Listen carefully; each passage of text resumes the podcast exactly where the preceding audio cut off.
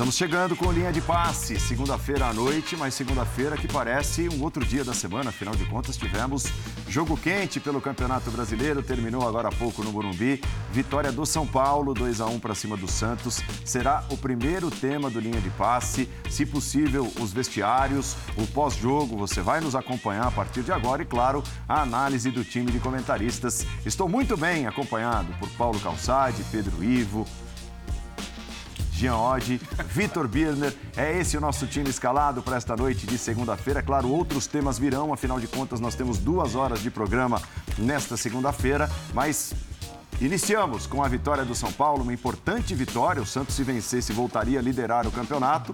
O jogo estava empatado até a reta final, teve polêmica de arbitragem, o Santos reclama demais e o São Paulo venceu por 2 a 1.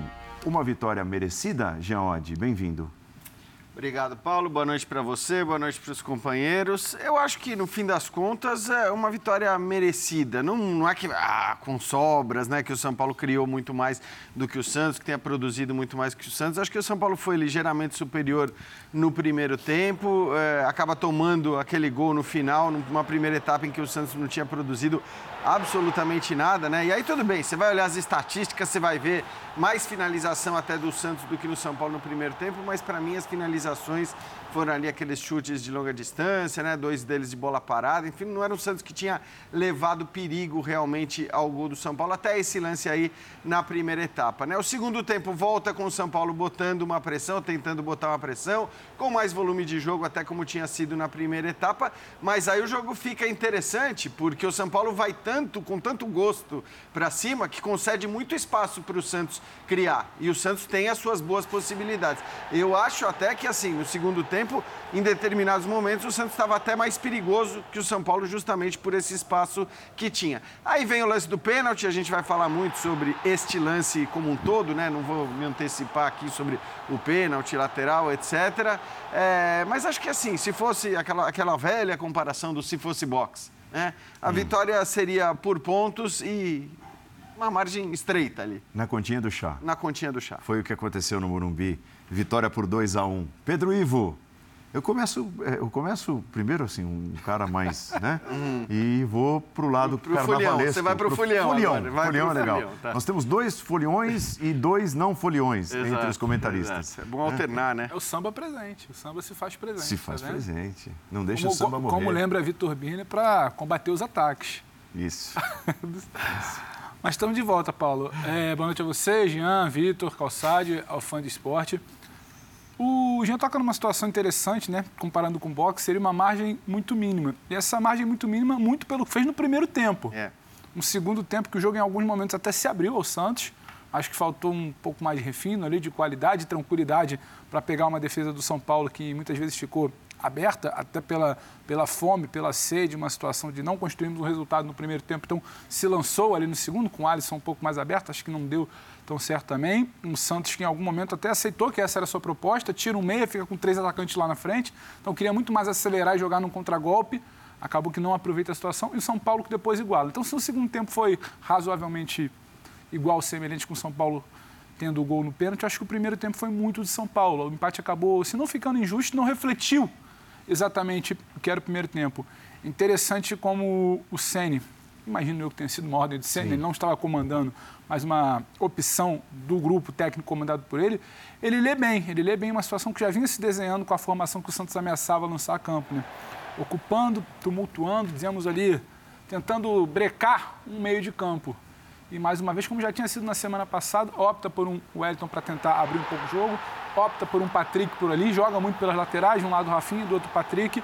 Aproveitou que o Santos se concentrava muito naquela marcação por dentro. E assim nasce o gol que a gente acabou de ver. O Patrick abrindo, o Caleri aproveitando mais uma vez, ótima temporada do Caleri, ótimo campeonato brasileiro do Caleri, bem regular. E o São Paulo constrói aquela sua vantagem que não sustenta no primeiro tempo, mas ao mesmo tempo, no segundo tempo também muito igual. Acho uma vantagem merecida. Se não foi brilhante, se tínhamos que ter um vencedor nesse jogo, ficaria também com São Paulo, como disse Jean, por uma margem mínima. E depois a gente entra em arbitragem, porque acho que ainda tem muita coisa de bola para falar e não esgotarmos tudo para ficar só em arbitragem. E a impressão que dá, né, Vitor Birner, é que parece o São Paulo acertar nas modificações. Principalmente o Alisson entrou muito bem, participando demais do jogo e a vitória 2 a 1 no fim. É, boa noite, Paulo. Boa, boa noite. noite, Jean, Pedro, professor Calçado, aos fãs e às fãs do esporte. O que chama a atenção é que a escalação inicial, na escalação inicial, o Rogério eleva, quando a gente fala a qualidade do time em capacidade de jogo com a bola, com a entrada do Patrick. Mas ele perde, vou usar a palavra que o professor Calçado ajuda, gosta, dinâmica na não, execução não. da ideia de jogo. É porque comigo, passa não. a ter alguns problemas de recomposição, alguns problemas de movimentação. Patrick vem melhorando e que tecnicamente é um jogador em condições de ser titular do São Paulo. Quando ele acerta nas modificações, como você disse, o São Paulo volta coletivamente a funcionar melhor. Mas para mim tem um declínio técnico. Tá. Tem um declínio, por exemplo, de uma jogada que o Patrick faz, por exemplo, num dos lances do gol, né? É, o cruzamento dele, né, a participação no lance, a construção da jogada e o cruzamento, né, o arco, como a gente costuma dizer, né, porque a bola é, faz curva, foge dos zagueiros e cai precisamente faz na cabeça Faz parecer fácil a jogada, né? É, é que é uma coisa de alguém que baita cruzamento. tem mais qualidade para isso. É, eu concordo sobre o resultado com os colegas. Eu acho que o Paulo, primeiro tempo, o São Paulo foi bem melhor. conseguiu impor a sua ideia, conseguiu ditar o ritmo da partida, conseguiu ameaçar sem ser muito ameaçado, mas tem uma queda de rendimento ali no segundo tempo. O Santos tem espaço no contra-ataque. O São Paulo tem alguma dificuldade de recomposição, tem uma dificuldade em alguns momentos de fazer a pressão na marcação no campo Santista, o que permite ao Santos acertar o passe da transição. É um São Paulo ainda em construção, mas acho que é um São Paulo bem treinado. E acho que o Santos também, diante daquilo que tem de possibilidades, o treinador, uma equipe que, se não está pronta, mas ela já é muito melhor do que era no campeonato estadual e talvez seja o que o Santista espere. O Santista não espera ser campeão, é o Santista mais racional. O Santista não espera chegar numa vaga direta da Libertadores, espera fazer um Campeonato Brasileiro tranquilo e ver o que acontece enquanto desenvolve o potencial de alguns dos seus jogadores jovens. O Ângelo, por exemplo, hoje fez muita falta no contra-ataque, teria sido uma, uma, excelente opção. Então, eu acho que é, o resultado satisfaz de um lado, mas eu acho que dentro do que os times podiam apresentar, era mais ou menos isso que eu imaginava. Né? Você também, Paulo Calçade, ou, ou o equilíbrio né? O São Paulo prevalecendo um pouquinho mais e, e, conquistando a vitória como conquistou, por um gol de diferença, com todas as dificuldades? Ou, ou isso chamou a atenção e, e, fugiu um pouquinho do script mais esperado, com o São Paulo mandando um pouco mais no jogo? Boa noite. Olá, Paulo. Olá, companheiros. Olá para você que nos acompanha aqui. É, o São Paulo fez o gol aos 10 minutos e depois surgiu um outro São Paulo também, né? em função do é uma placar. segurada, é. Né? Isso ainda eu acho que é uma questão de desenvolvimento da equipe. Não sei se, se é no, na cabeça do Rogério esse é o ideal de São Paulo, que é estou em vantagem, logo vou assumir uma outra, um outro espaço no campo. Eu acho que São Paulo tem condição de ser mais incisivo. Faz 1 a 0 e continua impondo ao adversário dificuldades. A jogada do gol foi uma das jogadas mais bem realizadas do jogo. Resulta no gol. Bola entra no lado da área no Éder. O Éder. Faz uma parede. Parede, espera o Patrick a marcação não chega, porque o, o que está o Santos? O Santos está bem fechado por dentro e ele tem uma condição boa de cruzamento, foi perfeito no cruzamento. Aí, duas ações muito boas: o cruzamento e o Caleri na área, o posicionamento do Caleri, que é impressionante. Ele, ele é perfeito, a bola passa pelo zagueiro do Santos e cai na cabeça dele, ele faz um movimento ele realiza muito bem. Eu acho que o São Paulo tem que valorizar isso. Mas não valorizou. Depois Poderia ter feito 2 a 0 ao esperar o Santos? Teoricamente sim, mas eu não vi assim tanta essa vantagem.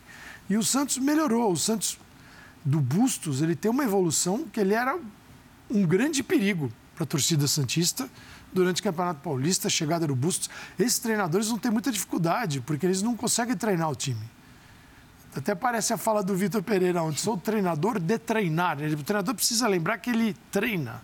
Né? No Brasil tem isso, né? o treinador, só o nome não diz muita coisa. O treinador faz o quê? Ninguém sabe. Então o treinador tem que dizer: olha, eu sou um treinador que treina. E ele não vai conseguir desenvolver um time que precisa desenvolver. Os jovens precisa desenvolver coletivamente, você tem que pegar o sujeito individualmente, coletivamente e daí criar um time. Então, daí toda a loucura do Banco do Santos e do Bustos. Porque era um jogo que estava quase caminhando para o empate, para o Santos seria um enorme ponto. Eu vejo que seria um, um, enorme ponto. Fora de casa. De casa que sofreu no primeiro tempo. É, enquanto o time que sim, entra no segundo tempo, o Alisson. O Alisson hoje, o Alisson é titular de São Paulo. Mas já tem. E aí começa a mudar. O Patrick e o Nicão chegaram para assumir postos titulares. Né? Falava, a gente escalava Patrick, Nicão, Patrick, e não foi assim que o São Paulo cresceu no Paulista. Agora você já vai vendo o Patrick e tem a etapa do Nicão que vem aí, que é como inserir aqueles jogadores que vieram realmente para ajudar a modificar o São Paulo. Então o São Paulo tem essa possibilidade e ela é superior à do Bustos nesse momento. Então daí o Bustos ficar maluco ali no banco, com, as, com o gol, o pênalti marcado, é, o, que, o que leva o pênalti a ser muito contestado também é que talvez naquele momento, que é o pênalti que vai decidir o jogo, não fosse aquilo que você realmente enxergava no campo como forças. Sim. Elas eram mais equilibradas do que uma vantagem que o pênalti produziu. Mas é do jogo, é do futebol e o São Paulo tem uma boa pontuação no Campeonato Brasileiro. São Paulo tá, inicia bem. Eu acho que uma coisa que não dá para criticar o Rogério, aliás, tem até que elogiar, é que se você olhar as equipes do Campeonato Brasileiro e como foi levada a temporada desde o início, o Palmeiras fez isso também, mas o Palmeiras não pôde fazer como o São Paulo fez, porque o Palmeiras teve o Mundial. Né? Então o Palmeiras teve que priorizar outra coisa.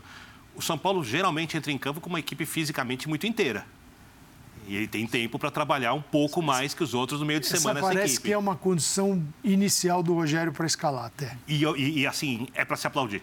É, Essa claro, é uma questão. Claro. Até porque caiu num grupo muito fácil a Sul-Americana, mesmo jogando mal, tem nove pontos, vai levando ali como for possível e depois toma as decisões e a gente mas discute é, isso mas, mais Mas é uma frente. coragem de assumir essa postura na Sul-Americana. Muita gente de pressão, de ah, tem que fazer o resultado, não pode rapar. Não sei se teria ido com esse time talvez, talvez, talvez, se perdesse o primeiro jogo, outro também. jogo, talvez é. colocasse titulares. Como as coisas foram se encaminhando do jeito positivo, favorável, hum. ele tem feito isso muito bem. E o que me chama a atenção hoje, quando o professor Calçade fala sobre o recuo do São Paulo, você olha o meio de campo do São Paulo, tudo bem. Igor Gomes na direita, ajuda o Rafinha bastante ali na marcação, faz uma parede, funciona. Mas os outros três jogadores nesse quarteto são discutíveis. Né? O Patrick ainda não consegue fazer a marcação forte para proteger o Wellington. Uhum. É, não é que é um desastre, mas ainda não consegue. O Andrés Colorado é um jogador que precisa se provar na marcação bastante. O Nestor é muito mais um jogador de qualidade quando tem a bola para chegar do que um grande marcador. Então, quando o São Paulo muda a ideia, aí não sei se mudou a ideia, ou se ela foi consequência de algo que os jogadores estão habituados, ou do Santos conseguir chegar um pouco mais à frente, o São Paulo apresenta a sua vulnerabilidade. Como fez, por exemplo, quando foi jogar, por exemplo, na final do estadual contra o Palmeiras. O São Paulo é um time que, quando decide jogar um pouco mais recuado, tem se mostrado na temporada um time incapaz de segurar os resultados. Né? Então, e, e não é nem que falha o tempo inteiro é que fica a impressão que nesse estágio coletivo da equipe, isso talvez mude durante a temporada. É um estágio a ser superado. É, é, é oi? É, ser, é, um ponto a ser superado. É um ponto a ser superado, que uma hora vai acontecer um gol, nem que seja um gol bobo. O time vai tomar um gol. O gol que o São Paulo toma hoje, ah, tem mérito ali, Léo Batistão e tal, mas é um gol bobo. Ah, sim, É um sim. gol bobo. É um sim. lance completamente evitável, tanto que o Caleri fala disso quando sai para o intervalo, Pedro. Mas sabe um ponto que, que eu queria levantar? Do qual você estava falando aqui, eu fiquei pensando. Eu acho que tem muito disso. Tem uma característica de um time que quando recua parece que a gente senta, olha para a TV ou está no estádio, sabe que vai acontecer alguma coisa, ele vai ter um, um vacilo, o adversário talvez um pouco mais qualificado vai achar um espaço. Mas eu acho que também tem muito de recua. Quantos times não fazem um gol, recuam e fazem dois, três numa saída em velocidade? A característica, quando você fala hoje do, do apuro técnico da equipe que inicia, a característica do time que inicia não é essa saída em velocidade.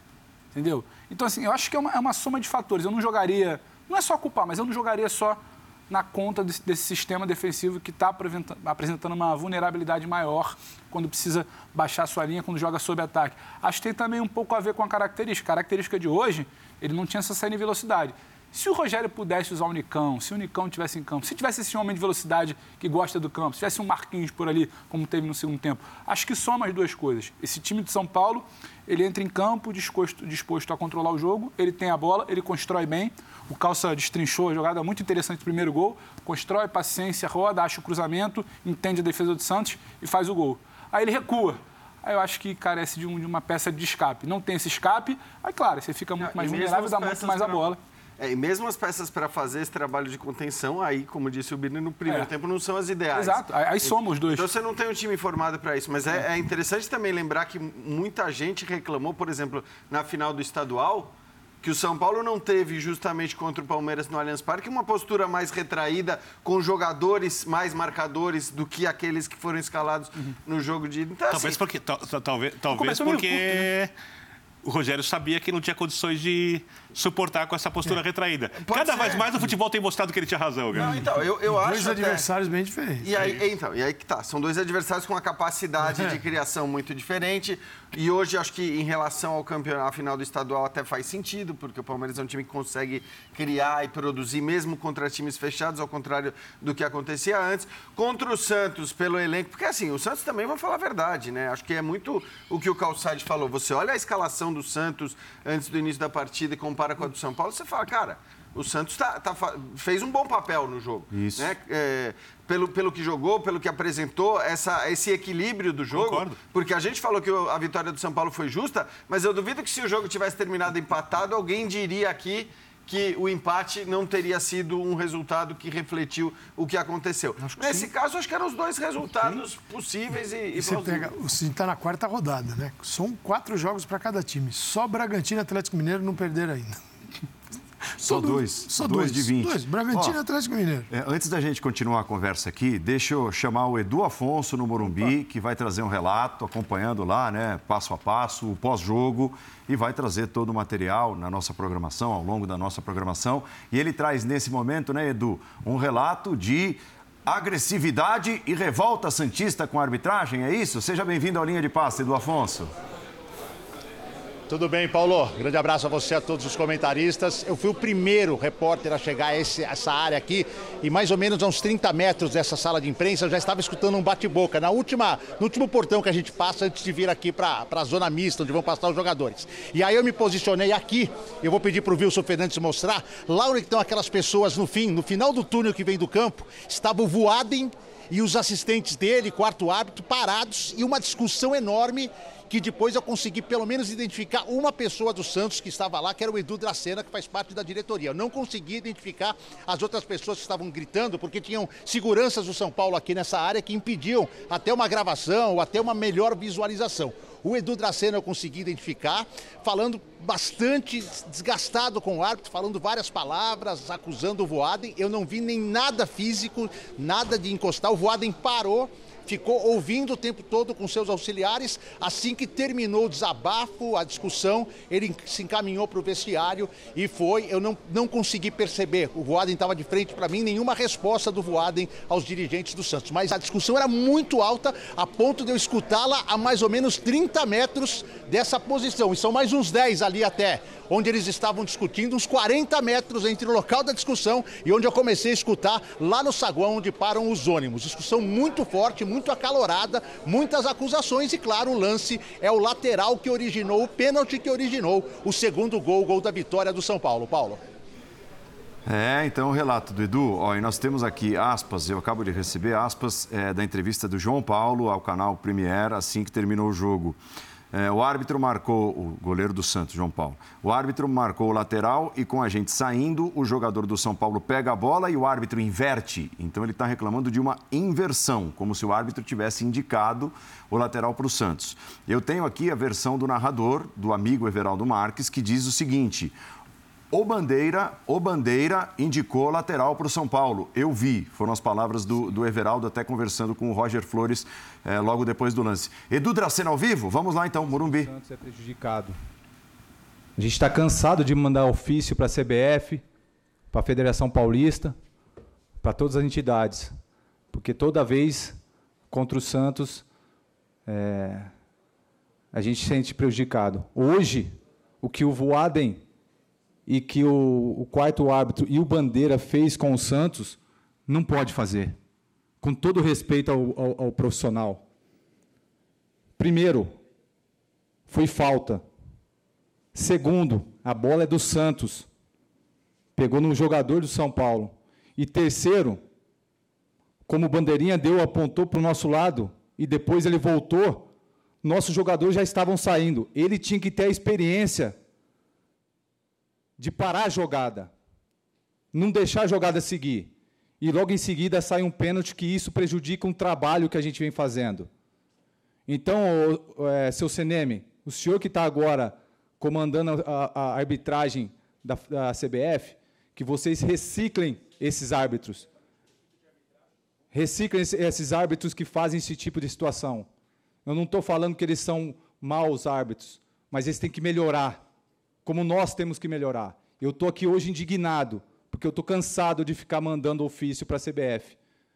Se você pegar aqui, ó, pênalti contra para o Santos contra o Fluminense, nem foi ver o VAR e todo mundo falou que foi pênalti. O, o pênalti contra o, o, o, Curitiba na Vila Belmiro do Zanocelo, pô, os caras conseguiram falar que bateu o cotovelo. Pô, é brincadeira. O pênalti que a gente teve no Madison, na Copa do Brasil, um carrinho que deu sem a bola depois na área, nem isso ele viu. O bandeirinha estava do lado.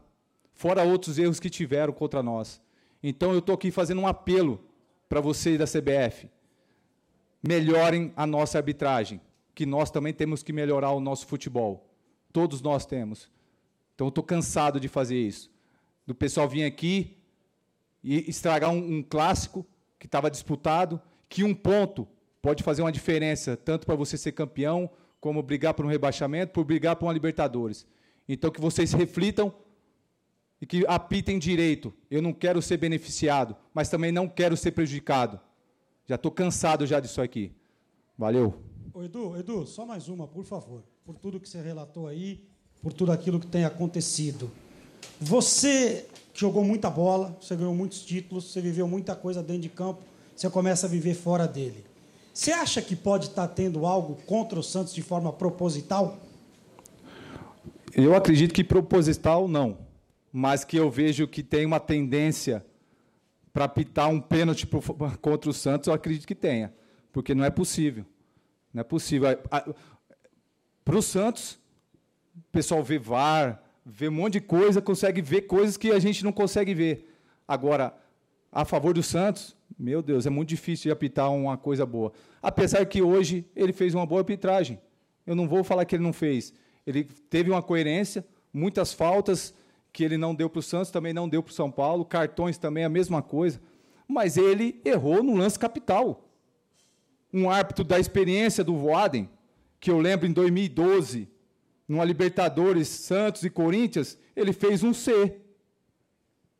Numa final de Libertadores. E eu estava em campo.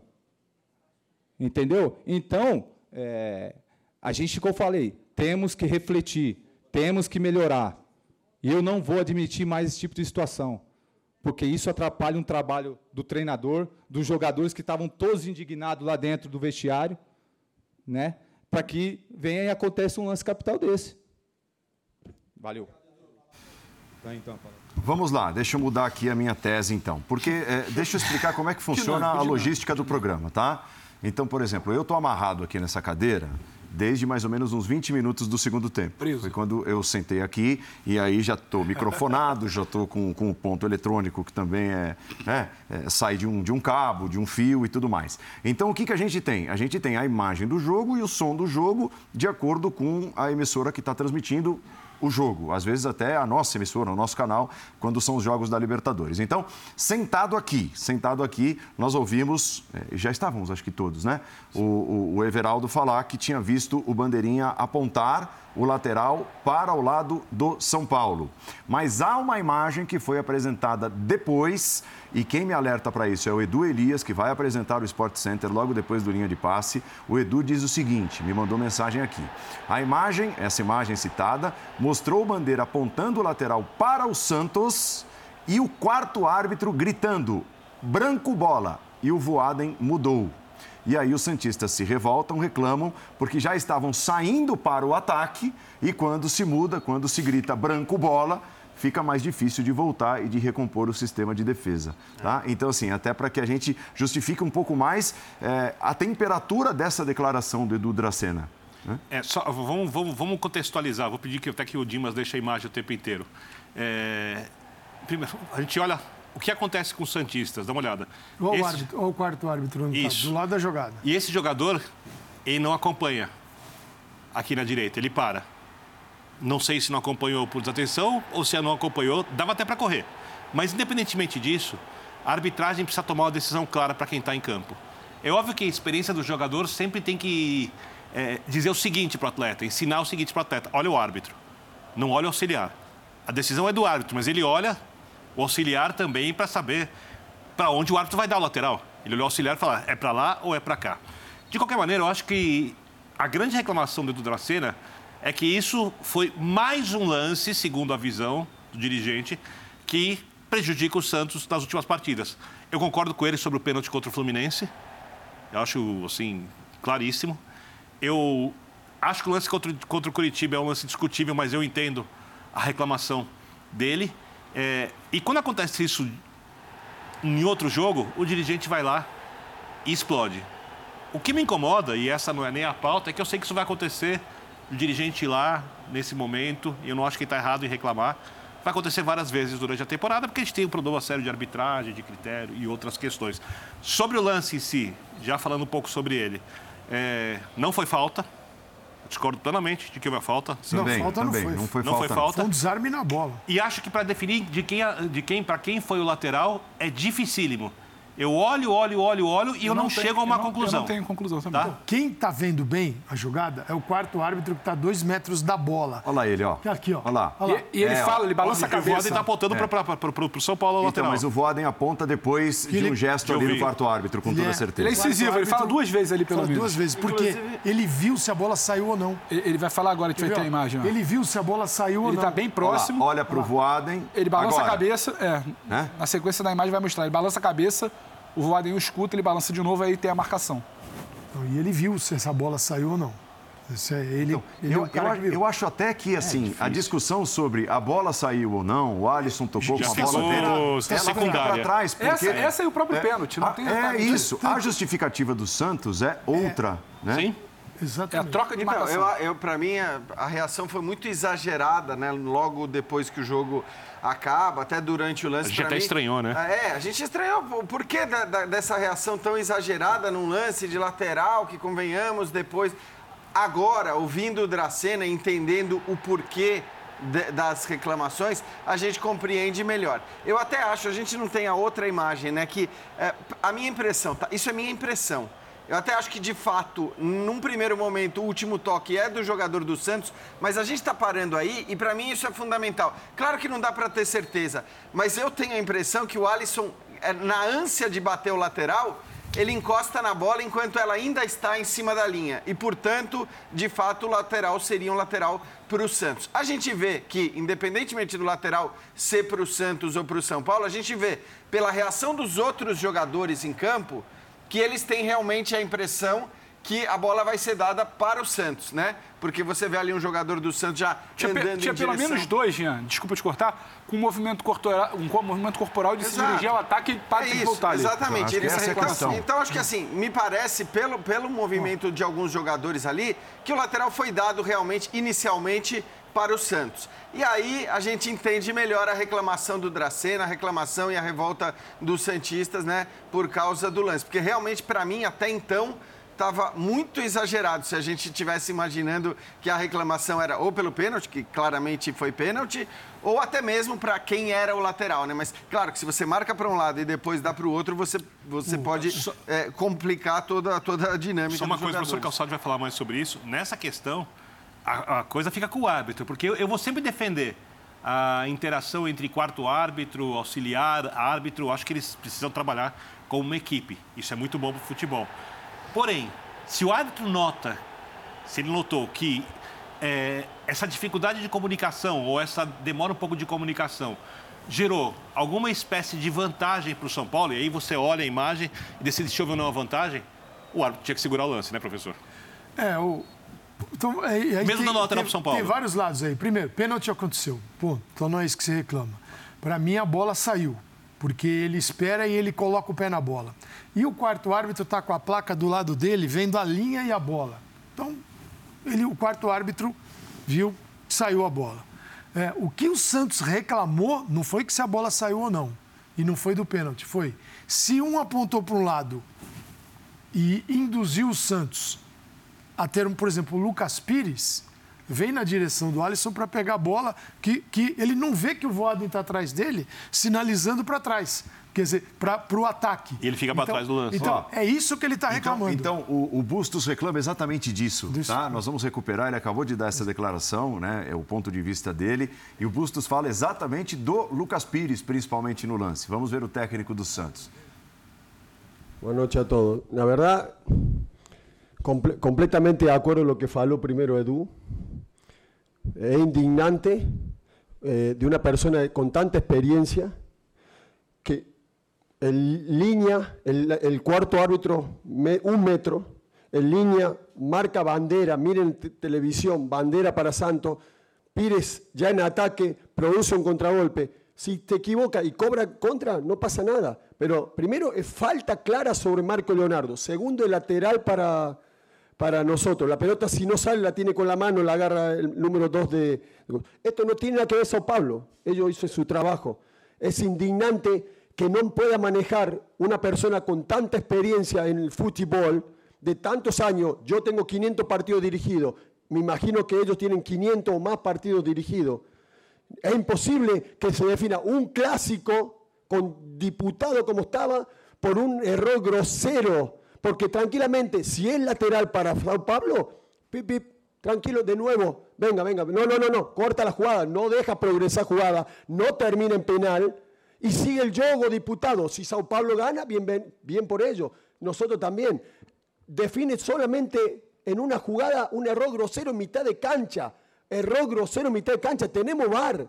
El cuarto árbitro tiene para falar. En línea marca para, para Santos. Jugadores de Santos, todos van por el, lat- el lateral izquierdo. Lucas Pire, bola en la mano para jugar el lateral. Y deja jugar una jugada. Falta de tacto. El que jugó fútbol, los periodistas deportivos de muchos años, los seis jugadores que comenta fútbol, saben que eso tranquilamente está en duda la jugada. No pasa nada. Es para Sao Paulo, no pasa nada. ¿Juega rápido? No, no, no. Pi, pi, pi, pi. Venga, juegue de nuevo. Como nos hizo a nosotros al final.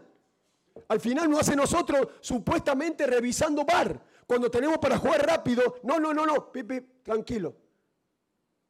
¿Me, me entiende? Que hablar de fútbol después no se puede hablar. Porque nosotros hoy tenemos tres puntos menos por los dos puntos que no le ganamos Fluminense. Porque más allá de que tenemos cosas, como dijo Edu, que corregir, que mejorar, no esquivo mi trabajo. Sé que tenemos que mejorar, sé que muchas cosas. Pero a Fluminense, minuto 90, penal a Brian Angulo, dicho por todo el país, penal. Y hoy tendríamos dos puntos más. Y hoy un punto más. Porque no sabemos si Sao Paulo nos podría terminar ganando.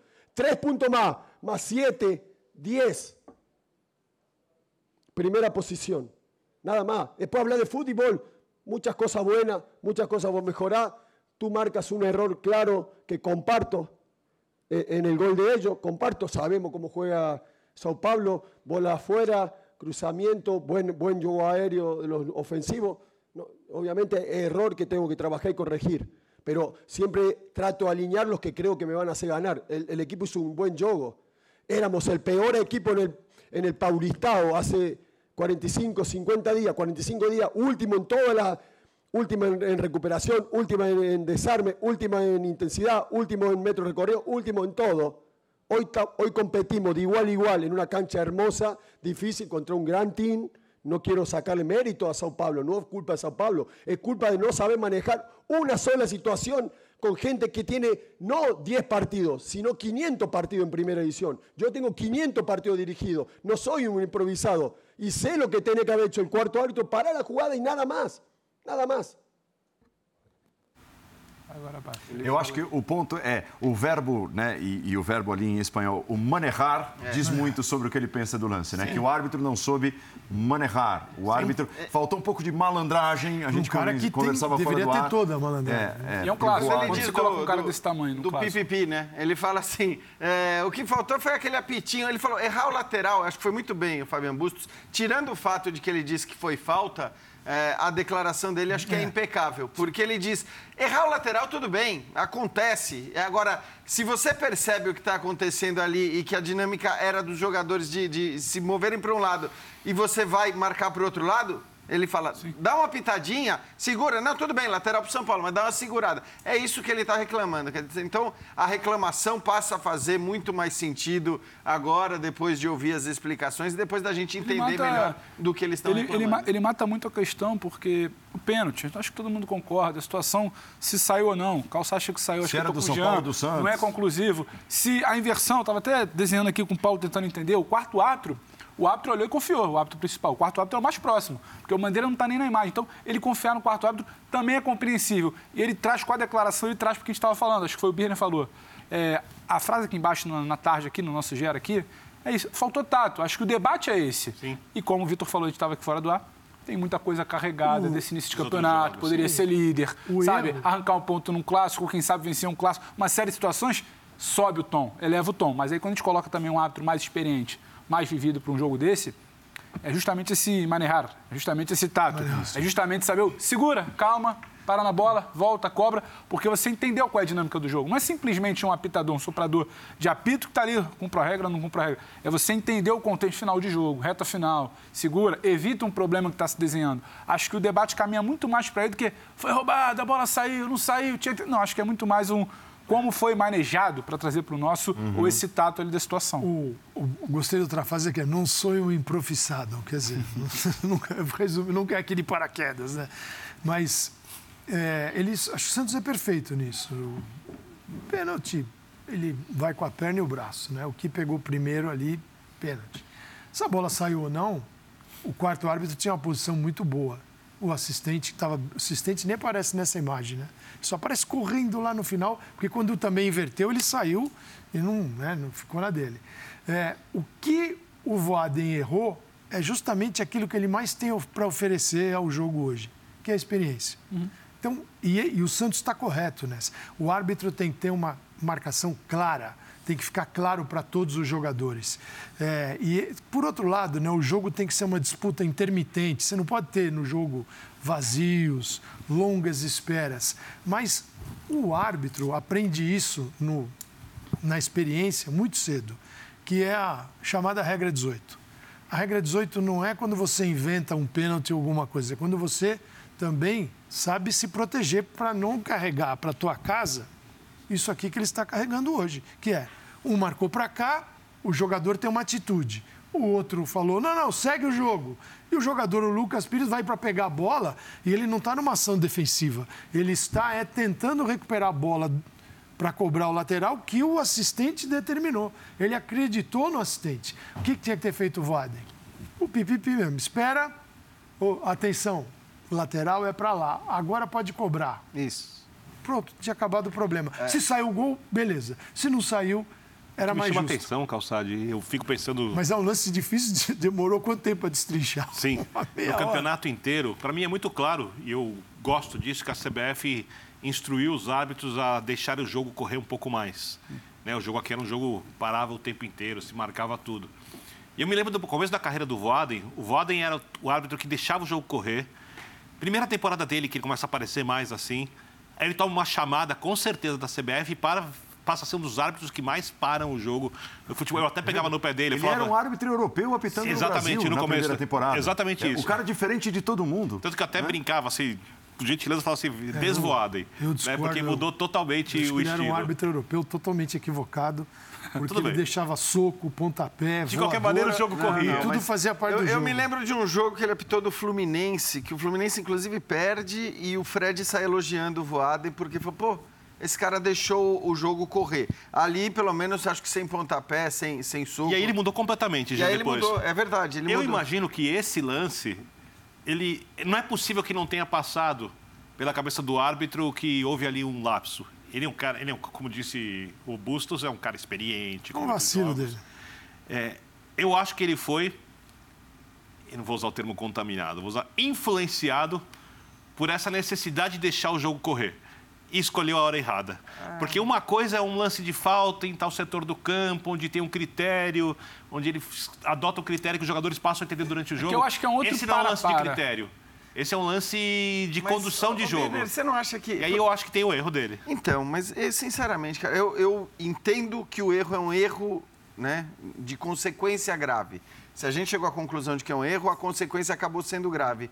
Mas eu não acho que é um erro grave no sentido de que, que absurdo que esse cara fez onde já se viu. Entendeu o que eu estou dizendo? Tô entendendo. Não, tô é, entendendo. não é aquele pênalti absurdo que o árbitro entendendo, apita quando o pênalti não aconteceu. Não é o pênalti que não deram pro Santos contra o Fluminense. Ah, mas, aí, mas aí vem aquilo que vocês estão dizendo, que é carregar Carregado, os erros ele cometidos fala, contra o é, é o Santos. Fluminense, O- o- o Santos. a- os dirigentes. É, o não, mas, Dracena, o Então, mas eu, eu Não, o entendo a revolta esse dos dirigentes, Santos eu entendo a, a revolta deles pela consequência do erro, porque de fato é uma consequência muito pesada para o Santos. Quanto a isso não se discute. O que eu estou dizendo é, esse é um tipo de erro que tem que te fazer suspender o árbitro, colocar na geladeira. tá? Eu acho que não.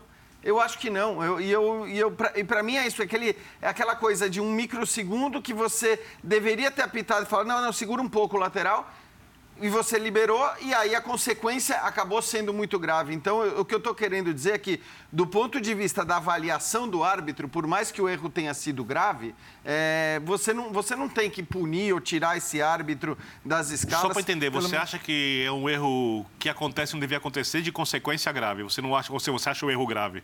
Não, eu acho que a consequência foi grave. Claro, que interferiu no resultado do o- jogo. O, o fato dele, assim, porque uma coisa é o cara ma- marcar, apitar um pênalti escandaloso que não aconteceu e que ele, ele marcou. Ou vice-versa. Viu um pênalti escandaloso e não marcou. Aí você fala, meu, como é que o cara vê esse lance Eu eu e não toma essa direto. decisão? Nesse lance, o que acontece é assim, ele deveria ter segurado um segundo a cobrança, dois segundos a Porque os cobrança do lateral. Então, eles se não acho que seja uma... Os árbitros se protegem dentro de campo. Por exemplo, quando um árbitro tem uma- ele marca uma falta, ele pega o apito e fica ali, ó, apito, só no apito, só no apito, só no apito, é para o jogador não cobrar rápido, faz o gol, o estádio cai na cabeça dele. Então ele está se protegendo ali. E estragando Que o é- jogo. ele, é, porque ele, olha, atenção, Marca do só no brasileiro em apito. muitos anos. Quer dizer, ali é, um, é, um, é uma atitude de, assim, de proteger a arbitragem de um dano que ele vai ter que obrigado a anular um gol, porque ele tem que permitir a formação da barreira. A partir do momento que eu, co- eu a bola é minha, eu vou lá, paro a bola, ele fala, então vou contar as- os passos para a barreira. Não vai cobrar, né? Porque aí é sacanagem o jogador. Mas muitos cobram. Agora, se o jogador pega a bola e cobra, está dentro do jogo. Se ele para, então já que você parou, agora eu vou contar É as, algo- as barreiras.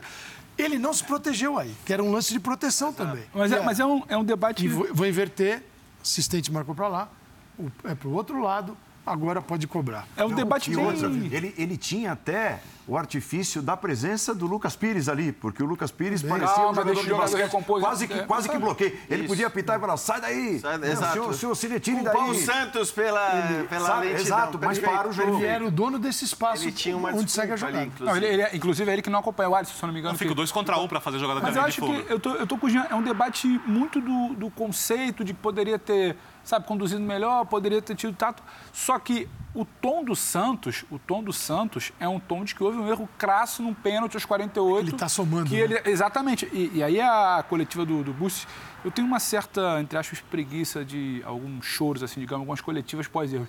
Só que a coletiva do Bussi, ela esclarece muita coisa. Ela desenha qual é a reclamação real. foi bem sincero. Ela, exato, ela desenha Não qual é o cenário. galera, não. Ele Ele fala sincero, porque teve o. Fluminense, a gente poderia 10 pontos, hoje era a liderança. Então, esse peso todo de início de campeonato, um Santos que foi dado por muita gente naquelas previsões, poderia brigar contra o rebaixamento. Ele poderia, hoje, se não Ainda fosse isso. cuidado. Sim, sim. Ele poderia, hoje, se não fosse isso, assumir uma liderança. Então, esse pacote todo nos leva a, a ter uma ideia de que, nossa, parece que o cara teve um erro capital inadmissível para ir para a geladeira, não apita mais o campeonato aos 49 do segundo tempo. Não foi. Mas é, é compreensível também a mágoa e o tom. Só que eu acho que o, de- o debate é muito mais do conceito de manejar, poderia segurar. O Calça fala de dar uma travada ali porque parecia meio que um bloqueio. Sabe? O tato. Eu acho que é, é tudo, são coisas que estão se somando, mas eu não acho que seja a maior vergonha da arbitragem brasileira nesse início de campeonato brasileiro, assim, vamos dizer. Como o erro, não. A consequência ela é grave para o Santos, claro. Agora, é, eu só queria falar uma coisa que eu vi muita gente falando, ah, inclusive lembrando, minha memória é terrível, não lembro. Eu lembro que foi um jogo do Tottenham, não lembro se contra o Real Madrid na Champions League,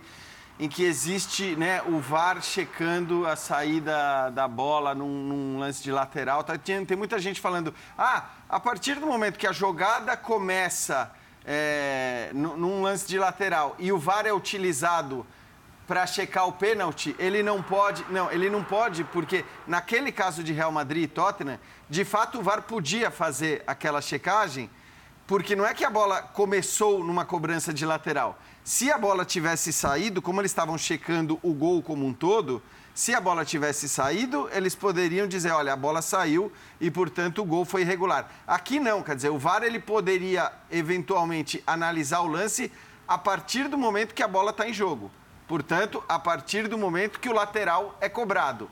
E no momento que o lateral é cobrado, você já não tem mais discussão, né? A questão toda foi a velocidade em que o lateral foi cobrado, para quem foi o lateral, mas isso tudo não poderia ser checado pelo VAR. Muito bem, então a vitória do São Paulo num clássico com essa polêmica, com a bronca santista de técnico, dirigentes, jogadores e o São Paulo vencendo por 2 a 1. É, até para a gente encerrar o assunto, é, enaltecendo também a vitória do São Paulo, como foi construída, como enalteceu né, o, o, o Bustos, né, disse, ó, nós viemos aqui para enfrentar um grande adversário, um grande time, e, e acabamos perdendo com, com esse asterisco, na minha opinião. Foram as palavras do técnico do Santos, ou parecido com isso. É, é bom, imagino que o torcedor São Paulino esteja feliz em ver o Caleri marcando mais uma vez num jogo grande. É impressionante Sim. como isso foge absolutamente de todo o resto da carreira dele, mas no São Paulo ele marca em jogos grandes, principalmente jogos grandes, principalmente nessa volta. E o Luciano também marcando, né? É, o, o, Luciano ainda está devendo na temporada. Eu acho que o jogador tecnicamente tem condição de ser titular, mas está devendo. Dá para entender o porquê do Éder jogar no, ao invés do Luciano, né? Ainda tem a briga com o Nicão ali na posição, que são jogadores bem diferentes, né? De característica, acho que o Luciano, por exemplo, o São Paulo ganha mais triangulação por dentro, uma troca de passes mais rápida, mas é, o São Paulo não faz isso muito. O São Paulo é um time que joga bastante pelos lados, não joga só pelos lados, mas joga bastante pelos lados. Jogadores de lado de campo avançados jogam muito em diagonal, os laterais passam bastante, né?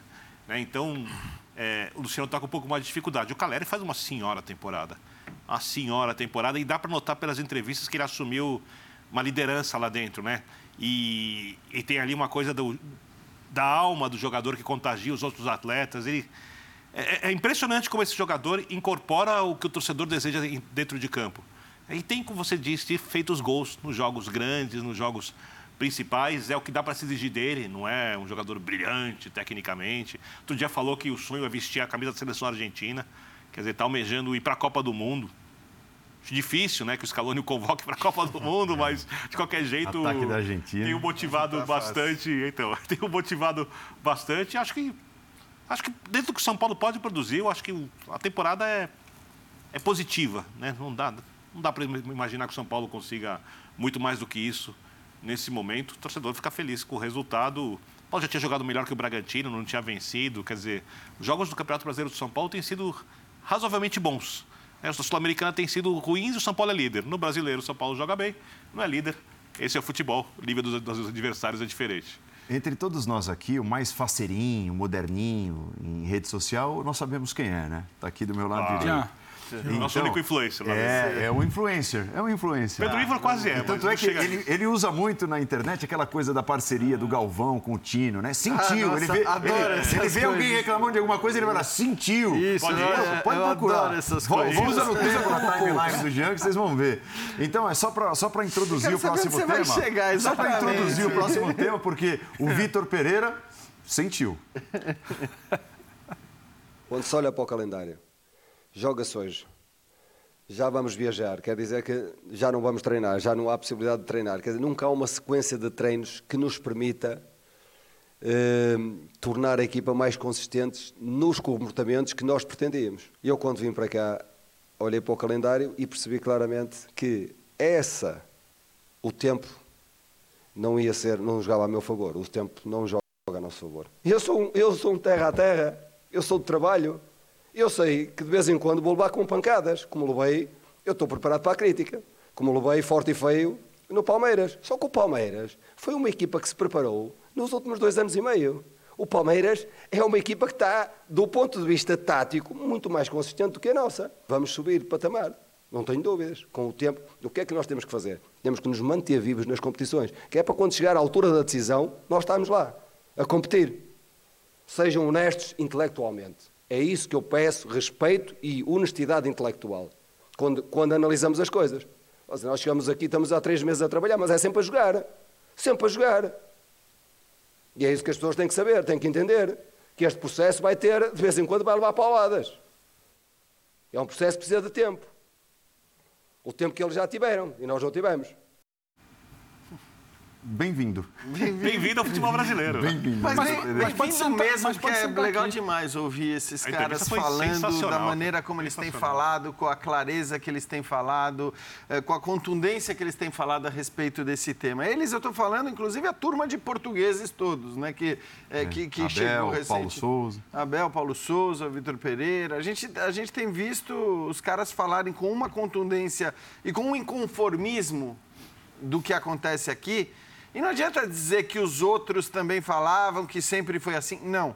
Na verdade, os outros usavam eventualmente como justificativa nos momentos de derrotas. Né? Aí o cansaço era usado como justificativa. A gente está falando de um Corinthians que ganhou o jogo, né? ganhou jogando mal, diga-se, Gol contra. gol contra, mas Tomou um baile no primeiro tempo. mas ganhou o jogo e ele está ali falando sobre os problemas que ele tem, sobre as dificuldades que ele tem. A gente já viu isso em outras oportunidades nesse ano e que bom que está sendo assim. Tomara que seja cada vez mais assim. Tomara que os técnicos brasileiros também comecem a falar desse jeito, porque a gente não estava acostumado e acho que é, é- é legal, é importante para o Sabe qual é a questão, Jean? É, eu torço muito, e não é maneira de falar porque estou na televisão aqui, que alguma coisa aconteça depois dessas entrevistas e que não surja a lógica da cartolagem brasileira que é esse cara está incomodando. Então, em vez de ele olhar para o calendário, Cartola, não todos, mas em vez de olharem para o calendário, eles olham para o treinador que critica. Eu lembro do Abel Ferreira falando sobre isso depois de conquistar o título da Libertadores na primeira temporada dele, né? É, segundo dizem, o Palmeiras até pediram para ele dar uma segurada nesse tipo de declaração naquela época, falava sozinho, é, porque o calendário impede que o treinador trabalhe. E o calendário impede que o treinador desenvolva a equipe, que recupere jogadores, que prepare a sua equipe para mostrar o melhor futebol possível para que você possa ver o melhor jogo possível. E quando ele pega, como ele mesmo disse, o Palmeiras com muito mais tempo de treinamento, ou o próprio Fortaleza com muito mais tempo de treinamento, mesmo sendo tecnicamente superior, e aí não vou nem entrar na outra parte da entrevista, quando ele fala do time só de meias, né, meias ofensivos tal, é óbvio que a tendência, se o outro time trabalha direito, é que você tem uma desvantagem coletiva. E ele falou simplesmente o que é óbvio. A questão é que a exigência aqui, em cima desses caras, ela é irreal. É como olhar para mim e falar assim, olha, é, o Birler, ah, legal, né? Ele tem um bom arremesso de basquete. Outro dia, o nosso esse companheiro nosso, assim, até escreveu na folha, assim, falou que nunca viu. Tem um bom arremesso. É, bota ele para jogar lá no Golden State isso Warriors. falar do arremesso. Do- Joga, joga lá para colocar no lugar do Curry, do, do Jordan Poole, né, do Clay Thompson. E aí vai. Não, não funciona assim, é irreal, nunca vai acontecer. Então o treinador não pode chegar nesse momento da temporada e ter um time coletivamente capaz de competir contra times bem trabalhados que têm trabalhos de mais de ano.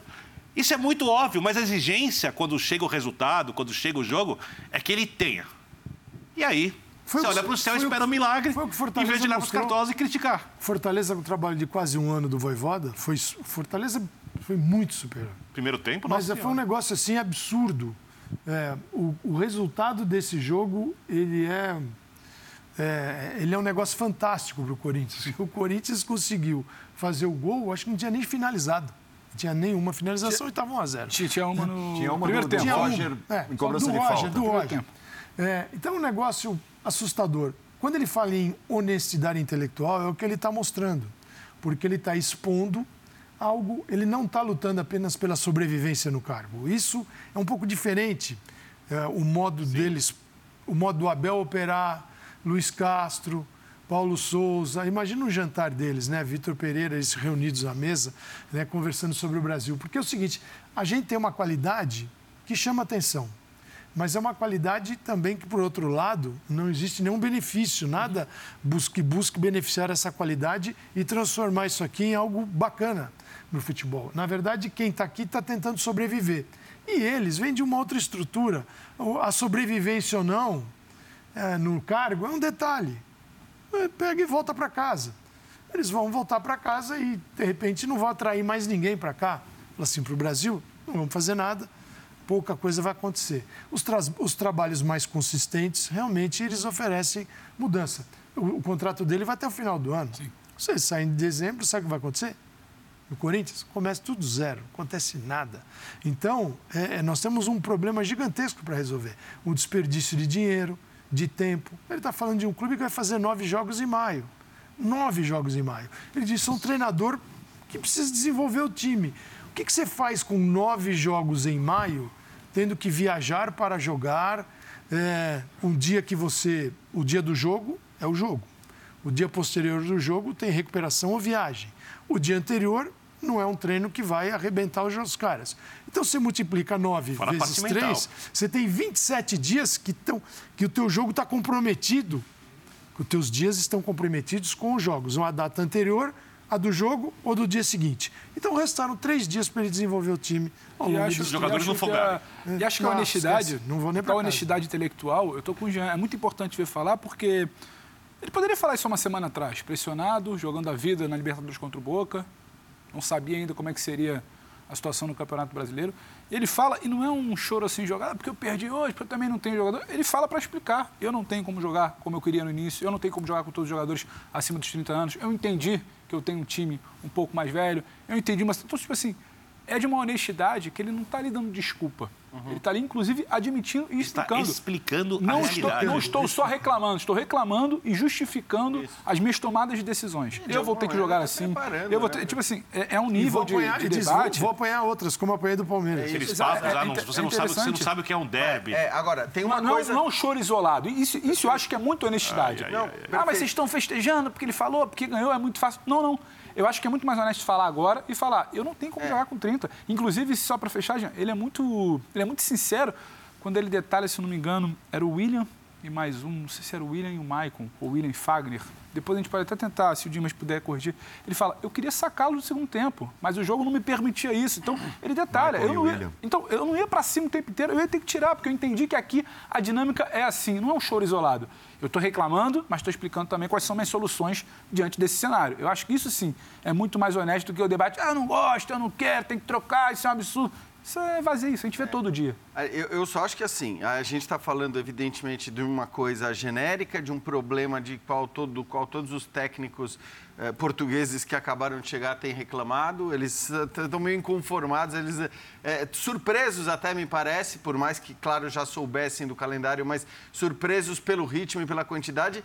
Mas pegando especificamente o que falou o Vitor Pereira e juntando todas as frases dele eu tenho, é, aí falando especificamente do Corinthians, ah. eu tenho uma impressão muito, mas muito clara de que, assim, ele jamais, jamais montaria o elenco que jamais. o Corinthians montou. Jamais. Quando ele fala de todos os jogadores de 30 anos que não têm condições de fazer é, de jogar a cada três dias, e o Corinthians tem tantos jogadores de 30 Certeza. anos. Quando ele fala do calendário e quando ele fala de todos esses jogadores de meio campo serem meias ofensivos, ele está claramente apontando o que ele considera um, um, um defeito enorme. Está na, elenco, tá na entrelinha né? ali. Está é, na entrelinha. Ah, aí... mas ele não sabia quando aceitou o emprego. Não, mas não, uma coisa é você é olhar isso. o elenco, o nível dos jogadores, e outra coisa é o trabalho no dia a dia, né? Tô... Não, e se ele aceitou, ele acha que ele pode fazer um bom trabalho, só que ele precisa de tempo. Isso. E, e, e, e pode. Tempo. Só que a Calça falou, não vai ter o tempo, não é o ideal, e eu espero que vocês entendam. E ainda tem um calentão, tipo assim, tudo se explica ali, não é uma coisa jogada. É, não, acho que é muito. Os, as entrevistas de treinadores portugueses elas são muito boas porque eles falam de futebol, que uhum. é o uhum. jogo, e explicam. Por exemplo, se ele tivesse empatado ou perdido o jogo, é, hoje o mundo teria caído na cabeça dele. Porque ele, para mudar o jogo, tirou Renato Augusto e botou um zagueiro. Ah, o mundo com aquela lógica. Foi, o time melhorou. Com aquela Foi. lógica, tinha muito sentido ali. Aquela Fechou lógica. espaço pelos lados é, com o trio. É, aquela Abriu. lógica que não é, né? Aquela lógica do 2 mais 2 é 5 de quem não consegue enxergar nada é, seria, era fácil bater nele. Pô, tirou, tirou o Renato Augusto, o cara que não está. Renato Augusto acho que já foi até um exagero vir para o jogo. Foi no jogo de quarta-feira. Não imaginava este Corinthians. Acho que o Corinthians ele respeitou demais o Fortaleza, sabia o que vinha do outro lado. O, o falou também não vou poder poupar tanto meu time assim. E ele sabia que isso. E essa análise é fundamental. Que o menor vacilo, o Corinthians perderia o jogo em casa para Fortaleza. E quase isso aconteceu. Quando ele coloca.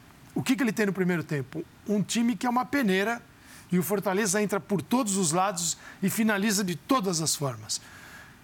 Ao colocar mais um zagueiro, ele fecha o centro, traz Maicon e Duqueiroz e ele tem um centro mais fechado, mais próximo. E ele fala da largura. Largura, um, um treinador desta linha trabalha com profundidade e largura nas equipes. A largura é, eu preciso, vou subir meus laterais, Sim. vou cuidar desta largura, que é por onde o adversário está entrando. Tá Fechou o centro, cuidou da largura e conseguiu jogar. jogar. Agora, Imagina se empata ou perde. É, tirou o Renato Augusto, botou Como é que pode? Ia chamar de retranqueiro. O, o time precisando melhorar e ele Ia chamar de mete um zagueiro então, a mais. Mas isso vai muito ao encontro dessa pergunta que está aí na tela, do tal Corinthians ideal. Para mim, essa pergunta já nem existe mais. Não existe. Porque o Corinthians ideal, ele não existe. O que você tem que perguntar, se perguntar é, ele vai conseguir montar um Corinthians competitivo, um Corinthians forte? Porque a ideia do Corinthians ideal, na hora que, os, que as contratações foram feitas, já está claro que é uma ideia inviável. Inclusive, é. hoje que, você assim, já tem... Até, até traduzindo esse ideal é porque ele chega e diz que gosta do futebol com a marcação alta, uhum, né? Você perde, sim, pressiona para não ter de correr para trás. né? É, é isso. É, é, quando você diz, talvez possa dizer ideal para ele de acordo com as ideias. Isso. Porque o ideal, o que se, o que em geral se, se tem como base para o time ideal é, no futebol brasileiro é você pegar, e ele até falou disso na entrevista muito bem também, quando ele fala: não existe o time mais técnico. Esqueçam o time mais técnico do Corinthians, porque o time mais técnico do Corinthians é um time inviável. Ele não falou com essas palavras, mas ele quis dizer: o time mais técnico do Corinthians, com todos os jogadores mais técnicos por posição, é inviável para jogar futebol nesse nosso contexto, né? A cada três dias, com um nível de competitividade e de equilíbrio que você tem aqui, porque bem ou mal, o Fortaleza, por mais que a gente saiba que é forte, é o lanterna do Campeonato Brasileiro hoje e fez o primeiro tempo que fez contra o Corinthians. Então, é, esse ideal, ele não existe mais. A questão é, é, se ele vai conseguir montar um Corinthians confiável, forte e competitivo em esse, todos os esse jogos. Esse ideal não será alcançado e, nem, e é difícil saber qual é o ideal? É com o Fábio Santos ou com o Piton? Tem ali uma diferença de idade gigantesca. Algum deles pode né? fazer parte do ideal? Essa é a grande o, pergunta. O meio de campo ideal, eu acho que esse existe, que é Duqueiroz, Maico e Renato. Uhum. Só que o ideal Sim. do Renato é um ideal que não dá para jogar todo o jogo. Sim. Então já, o ideal já varia de acordo com as circunstâncias. Pior é que não dá para ninguém jogar todo o jogo, né, ninguém. né, cara? Não, e agora? o Queiroz pode jogar mesmo. todo o jogo. E teve... Ele estava no banco. É? E o Maicon não vai, o Michael faz uma diferença no Corinthians. Nossa. Só que ele não vai aguentar jogar E teve a porrada que o Corinthians levou é. hoje, que foi o Paulinho fora foi. com o ligamento cruzado rompido deve ficar de fora de ontem, seis a nove meses. E ontem ou o já sinaliza mais. também na entrevista. É, é. Muito provavelmente assim, não tem mais esse... Ele ontem, colocou o Juliano como meio ofensivo. O Vitor já sinaliza isso na entrevista. Ele sendo perseguido, a gente tem uma pancada, a gente não sabe o que vai acontecer. É mais um problema, é o tal do ideal. Esse ideal é, é uma alternativa a menos, né? Não que isso. hoje a ausência do Paulinho, pelo que ele não vem jogando, significasse um, uma grande Mas perda. em determinados Mas, contextos... Pô, você imagina que em algum momento ele ia estar em essa trinca que o calça, Essa trinca que o Calça pontua, eu concordo, que é o Maicon Du e o Renato, a gente vai contar aqui quantas vezes ela vai jogar claro. 90 minutos jogo, claro. o, o, o, jogo inteiro durante o ano. Não sei quanto. Então, assim, em algum momento você, você muda, você mexe uma peça, você troca, você tem um Paulinho, você precisa de alguém, precisa pisar, pisar na área, você gosta de pisar na área, né? No, no segundo tempo. O então, assim, fala boxe você já perdeu, já perdeu o tal do. O ideal não, não vai existir. É, não. Ele, ele é adepto desse Agora, ele, assim, o que eu acho mais chato. Boa, tem que pisar. O, o que é mais chato e desagradável para ele é quando ele diz, isso é óbvio, né? Isso não é o Vitor Pereira que criou. Isso aí é o futebol de hoje que exige. É, ele quer um time. Primeiro que saiba. está falando de Corinthians, né? Que saiba jogar no campo do adversário. Que tenha a bola. E que, dentro dessa postura, para você jogar no campo do adversário com a bola, você sobe todo mundo. Não dá para deixar espaços. Sobe todos. Só que quando você perde, você tem que correr e tem que ter velocidade. Então, o que é o mundo ideal para quem joga assim? O que é o beabá do futebol hoje? É você, ao perder, pressionar imediatamente para manter a posse ou para dificultar a ação do adversário. É impossível fazer isso no Corinthians, pelo elenco que ele tem e pelo calendário. Então, ele vai ter que criar um, um sistema híbrido aí. Porque até o jogador mais novo dele, a gente vai falar disso, tem a dificuldade do ataque, um dos mais novos, tem a dificuldade imensa de colaborar. É, e, e, e, assim, e é o Roger Guedes. De, e, não só, e não só é, ali no dia a dia, as lesões musculares, as lesões relacionadas ao futebol, mas o jogador não pode ficar doente. Né? Tanto é que ele justifica o que aconteceu é, Palmeiras. entre Palmeiras e Corinthians, muito também pelo fato de ter perdido alguns jogadores, alguns, muitos jogadores, na opinião dele, doentes, gripados antes da bola rolar. Falou sobre isso também o Vitor Pereira. Quando dizem assim, ele não sabe o que é um derby, mas não sabe o que é um derby. Vocês sabem quantos derbys é que eu já joguei na minha vida? Vocês, estas pessoas estão a brincar comigo? Eu já joguei derbys atrás de derbys em países em que eles matam. Eles matam, eles folam, eles, eles, eles, eles enchem, eles nem nos deixam sair. Eu já saí de tanque de guerra, eu já saí de tanque de guerra de um estádio. Do, do, do estádio até o aeroporto. Na Turquia. Portanto, vem-me falar a mim o que são derbys, vem-me dizer a mim que eu não sei o que são derbys. Vocês não brinquem comigo.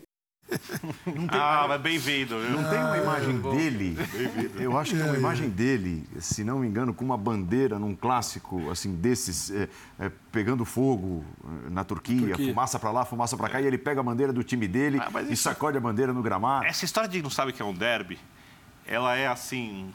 É, pra... Não sabe que é um Parmeira e Corinthians? É, é o ápice da... Incapacidade de você ter um argumento inteligente para explicar alguma coisa do que está acontecendo. Porque isso funciona com ele, funciona com todo mundo que trabalha com futebol. Com esse jeito, eu vou falar aqui que passou sei lá quantos anos dentro do campo de vários e fala, nunca chutou uma bola. Você vai lá e lê, né? O cara lá está lá sentado na cadeira dele, ele entra no computador ali, tá com raiva uma, de não sei o quê, você nunca ali. chutou a bola, né? né? Então, é, tudo bem, não tem problema, né? É até legal a resposta. Eu acho que a grande questão aí, quando a gente fala da construção dessa equipe, é, em primeiro lugar, quem acha que o treinador é incompetente, olha o currículo dele. Se você olhar o currículo de todos os treinadores portugueses que vieram ao Brasil, talvez seja o mais respeitável. Tá? Vamos começar por aí. Não sei se ele é o melhor técnico, estou dizendo que talvez seja o mais respeitável entre e, todos os treinadores que vieram equipe, ao Brasil. E a equipe que ele trouxe é boa. E a equipe muito que ele boa. trouxe é muito boa. Muito boa. É, certamente ele teria emprego fora do país se quisesse. E ele é extremamente competitivo. Ele não veio aqui para não tirar o máximo possível do elenco. E eu acho que ele vai tirar. A questão aqui, para mim, está na expectativa, porque para ele tirar o máximo possível do elenco, ele precisa desenvolver jogadores. O professor Calçade falava agora. Jogo de perde pressiona. Uns fisicamente não têm condições. Ele mesmo falou disso. Outros precisam aprender a fazer. Ou até precisam de disponibilidade. O Roger Guedes tem fisicamente condição de fazer. Não sei se ele se predispõe a fazer, se ele está disposto a entender que ele precisa de uma ideia de jogo europeia e não de uma ideia de jogo brasileira, até por uma declaração que ele deu depois dessa mesma partida. E pegando a declaração também do Vitor Pereira, depois do Roger Guedes marcar três gols é, numa partida de Campeonato Brasileiro, estava engano contra o Havaí, uhum. né? Ele fala, ah, tire o Roger Guedes no outro jogo, porque precisava mexer um pouco com ele e tal. Está muito claro que ali é uma questão do jogador se disponibilizar a comprar as ideias do técnico. Você pega os outros jogadores, o Mantuan, você evolui com a bola, precisa aprender a fazer, tem à disposição. Você pega o Gustavo, é outro que também pode fazer fisicamente. Aliás, o Gustavo aprender tá, a fazer. O Gustavo ele explicou também na coletiva, o Gustavo Mosquito, né, que sumiu da equipe. Tem raras as aparições são raras. Ele está com tendinite crônica. Me, me então é um jogador que está ele isso ele, ele até citou na entrevista, falou assim, eu peguei o GPS, você pega o GPS, você, a velocidade dele é outra. E ele é rápido. Sim. Por quê? Porque ele não consegue, ele está contundido. Só um, tá. só um adendo, Calça, disso que você fala do, do mosquito. É, é muito interessante a gente parar para ouvir o Vitor e ele nos contar isso tudo. Só que eu acho que também tem alguns problemas assim. O Corinthians, ele tem condição, ele não precisa transmitir o treino inteiro, ele não precisa abrir, ele não precisa dizer qual é a variação que está sendo testada. Mas não foi comunicado que existia um surto de gripe no time. Não foi comunicado é. que um jogador que vinha sendo utilizado do nada sumiu, é tinha uma lesão. A semana então, assim, apagão, é, né? É, né? Mas assim, aí, aí, você quis usar aquilo ali para o que, que lhe cabe. Porque você não precisa, você pode fazer a sua campanha na rede social. Mas você tem um contato diário Pedro, com as pessoas. Eu, eu concordo contigo que esse tipo de comunicação pode facilitar a vida do técnico. Mas você precisa desse tipo de comunicação para o técnico não ter que ouvir que ele não sabe o que é um derby? Não, não, não. não, não isso, isso, eu estou dizendo é que o nível da loucura aqui é muito é, maior não, do que, a, do que a questão da comunicação. Há, to, há todo um debate, está todo mundo falando, querendo saber por que o Gustavo, que o Mosquito saiu do time. O Abel cer, Certamente o rapaz, o amigo, o colega, todo mundo que está lá no dia a dia, o Ortega aqui da nossa parte, deve ter perguntado. Houve um surto de gripe às vésperas de um derby. Ninguém está pedindo para passar o dia a dia. Qual foi, qual foi a variação hoje do professor no treino? Ninguém está pedindo isso. A gente sabe como é que funciona. Só que tem algumas comunicações protocolares que você até limita alguns absurdos que possam vir a ser falados. A gente pode É, ter você virado aqui, defende, a né, gente pode ter virado aqui em algum momento e falar, mas é um absurdo, como é que saca o mosquito do time assim, precisando de um jogador de tal característica? Pessoal, só, só para evitar o que aconteceu com o jogador, isso não é nenhum crime. Não precisa dar prazo para voltar, especificar qual foi, o- sabe? Eu acho que são algumas situações também. Teve que vir o Vitor Pereira, que aí também tem uma casca para isso, para sentar ali. Eu acho que independe se o clube quer falar ou não, ele vai sentar e vai explicar, porque ele vai falar de bola. Teve que vir o Vitor Pereira trazer para a gente, explicar tudo o que aconteceu naquele planejamento, contar que um jogador está com tendinite. Então, tipo assim, também acho que tem um- uma situação que precisa ser pontuada aí. O, o apagão contra uma série de situações, ele precisa ser, sabe, você tem como passar certas coisas. Ninguém está pedindo para dizer para a gente tudo que o treinador pensa. A gente até gostaria.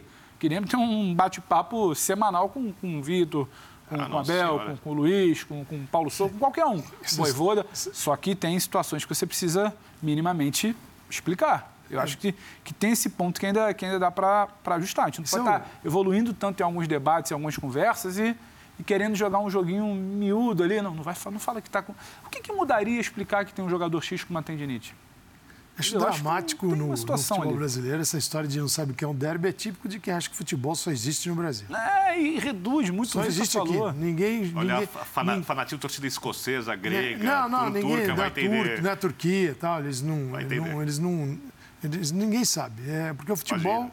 ele é só jogado aqui. Então nós estamos convidando gente que nunca viu futebol nem jogou para treinar. Ali é um nível de loucura né? que a gente não pode nem elogiar de tão louco Não, que é. É um negócio, o que deve ser. é um É negócio uma, é, absurdo. é uma, é uma autoestima, né? De Não. que venham pra cá beber na melhor Venha fonte. Não aqui, é, é, não venham é. conhecer o que é um contrário, derby, A gente é. que tá bebendo na fonte dos caras. Um Galatasaray que demorou pra colocar e Fenerbahçe é um né? jogo tranquilo, não tem É, disputa, né? São todos assim, times de, frades, né? Dos dois lados. É, assim, tem um- mas é bem a loucura que se vive no Brasil, né? Agora, o treinador vai para a bancada, expõe a situação, diz que não será possível exercer aquilo para o qual foi contratado, aquela mudança, mas o clube dele ano que vem vai fazer tudo igual. Tudo igual. Vai jogar, vai, o estadual ele vai se arrebentar no Se- se estadual. bobear sem ele. E se bobear sem ele. Porque não, não existe um movimento para entender que jogo precisa de um mínimo de qualidade. Ué, mas- E que isso melhora tudo. O único melhora movimento positivo é que não vai ter Copa do Mundo. É a única coisa que Como vai é? mudar. Mas, poxa, o Calma, eu não sei. peraí, de mas não- repente não dá vem pra uma olhar o Copa Palmeiras? América aí que nós não estamos sabendo. Mas não dá para olhar o Palmeiras como belo exemplo de que pode dar certo? Porque o Abel também passou por uma série de dificuldades ao longo de todo esse tempo dirigindo o Palmeiras. Não dá para olhar para o rival e dizer, poxa, Então- deu certo a manutenção do então, cara por, por todo Então é esse preciso tempo aí. dar a ele dinheiro, Então, mas- escolhas, reformar o elenco, porque esses jogadores que o. Mas o Abel passou boa parte do, do- do período dele no Palmeiras pedindo mais Mas, jogadores. então, Mas mas, você mas sabe, você né, vê os Paulo? que já saíram e ele que, conseguiu assim, filtrar. O dar certo aqui, ele ele depende do resultado. O que eu quero dizer com isso? Assim, hoje o Abel é uma unanimidade, o Abel é um deus, o Abel é intocável. Com dois títulos de Libertadores. com dois títulos de Libertadores na sequência. E assim. Ele mais- respirou com três o- meses o- ali, né, O Jean? trabalho dele, então, o trabalho dele seria elogiável de qualquer maneira, né? Se tivesse, sei lá, entrado a bola do Michael na final da Libertadores, o trabalho do Abel não teria sido pior. Teria sido tão bom quanto foi com o título, porque ele conseguiu eliminar um adversário mais Se forte. o Hulk faz menos. pênalti no Allianz, é inaceitável o jeito que encarou, quando era a ideia exata. Se o River consegue reverter Então, a situação na semifinal, É ah, tá, retranqueiro. Sempre vão ter né? cis, exatamente. É essa Agora, a questão. O os- trabalho é os- bom. os- a é questão é que o trabalho é muito bom, ele tem todos os méritos do mundo, mas ele depende do resultado. Então, esse acreditar, quer dizer, a pegar o Abel como exemplo, né? De, bom, se deu certo com o Abel, pode dar com o Vitor Pereira. Infelizmente, só pode dar certo, me parece, no Brasil em geral, se esses caras ganham títulos, se esses caras são campeões. Porque se eles não forem, até mesmo o Abel, cujos méritos são incontestáveis e inquestionáveis, é, estaria sendo contestado, talvez não fosse nem mais o técnico do Palmeiras. Ó, nós vamos apresentar mais um trecho da entrevista do Vitor Pereira, mas nós vamos trazer para o geral, tá? Porque o tema é legal e interessante. Primeiro, o Roger Guedes reclamando, eh, de certa forma, dizendo que, para ele, eh, Roger Guedes, ele se considera titular no time do Corinthians, mas não sabe exatamente o que se passa na cabeça do treinador, eh, entre aspas, ou, ou grosso modo, por não definir um 11 titular, né? E nós temos aqui no Brasil, e é uma cultura difícil de mudar, essa coisa do time titular, definir o time, definir de 1 a 11 e tal. E parece que isso contagiou de alguma forma o Roger Guedes. O Vitor Pereira falou sobre o tema, respondeu, de certa forma, ao desabafo do Roger Guedes. E nós vamos trazer essa conversa, nós vamos partir do Vitor Pereira, mas ampliar essa conversa para outros times também. Vamos ouvir o Vitor, mais uma vez. Quando eu ouço falar em time titular, isso é completamente impossível. Como é que é possível, como é que é possível eu definir um time titular, jogar num jogo e no jogo a seguir apresentar o mesmo, o mesmo, a mesma equipa? Completamente impossível. Completamente impossível porque nós não vamos conseguir jogar. Não vamos conseguir jogar.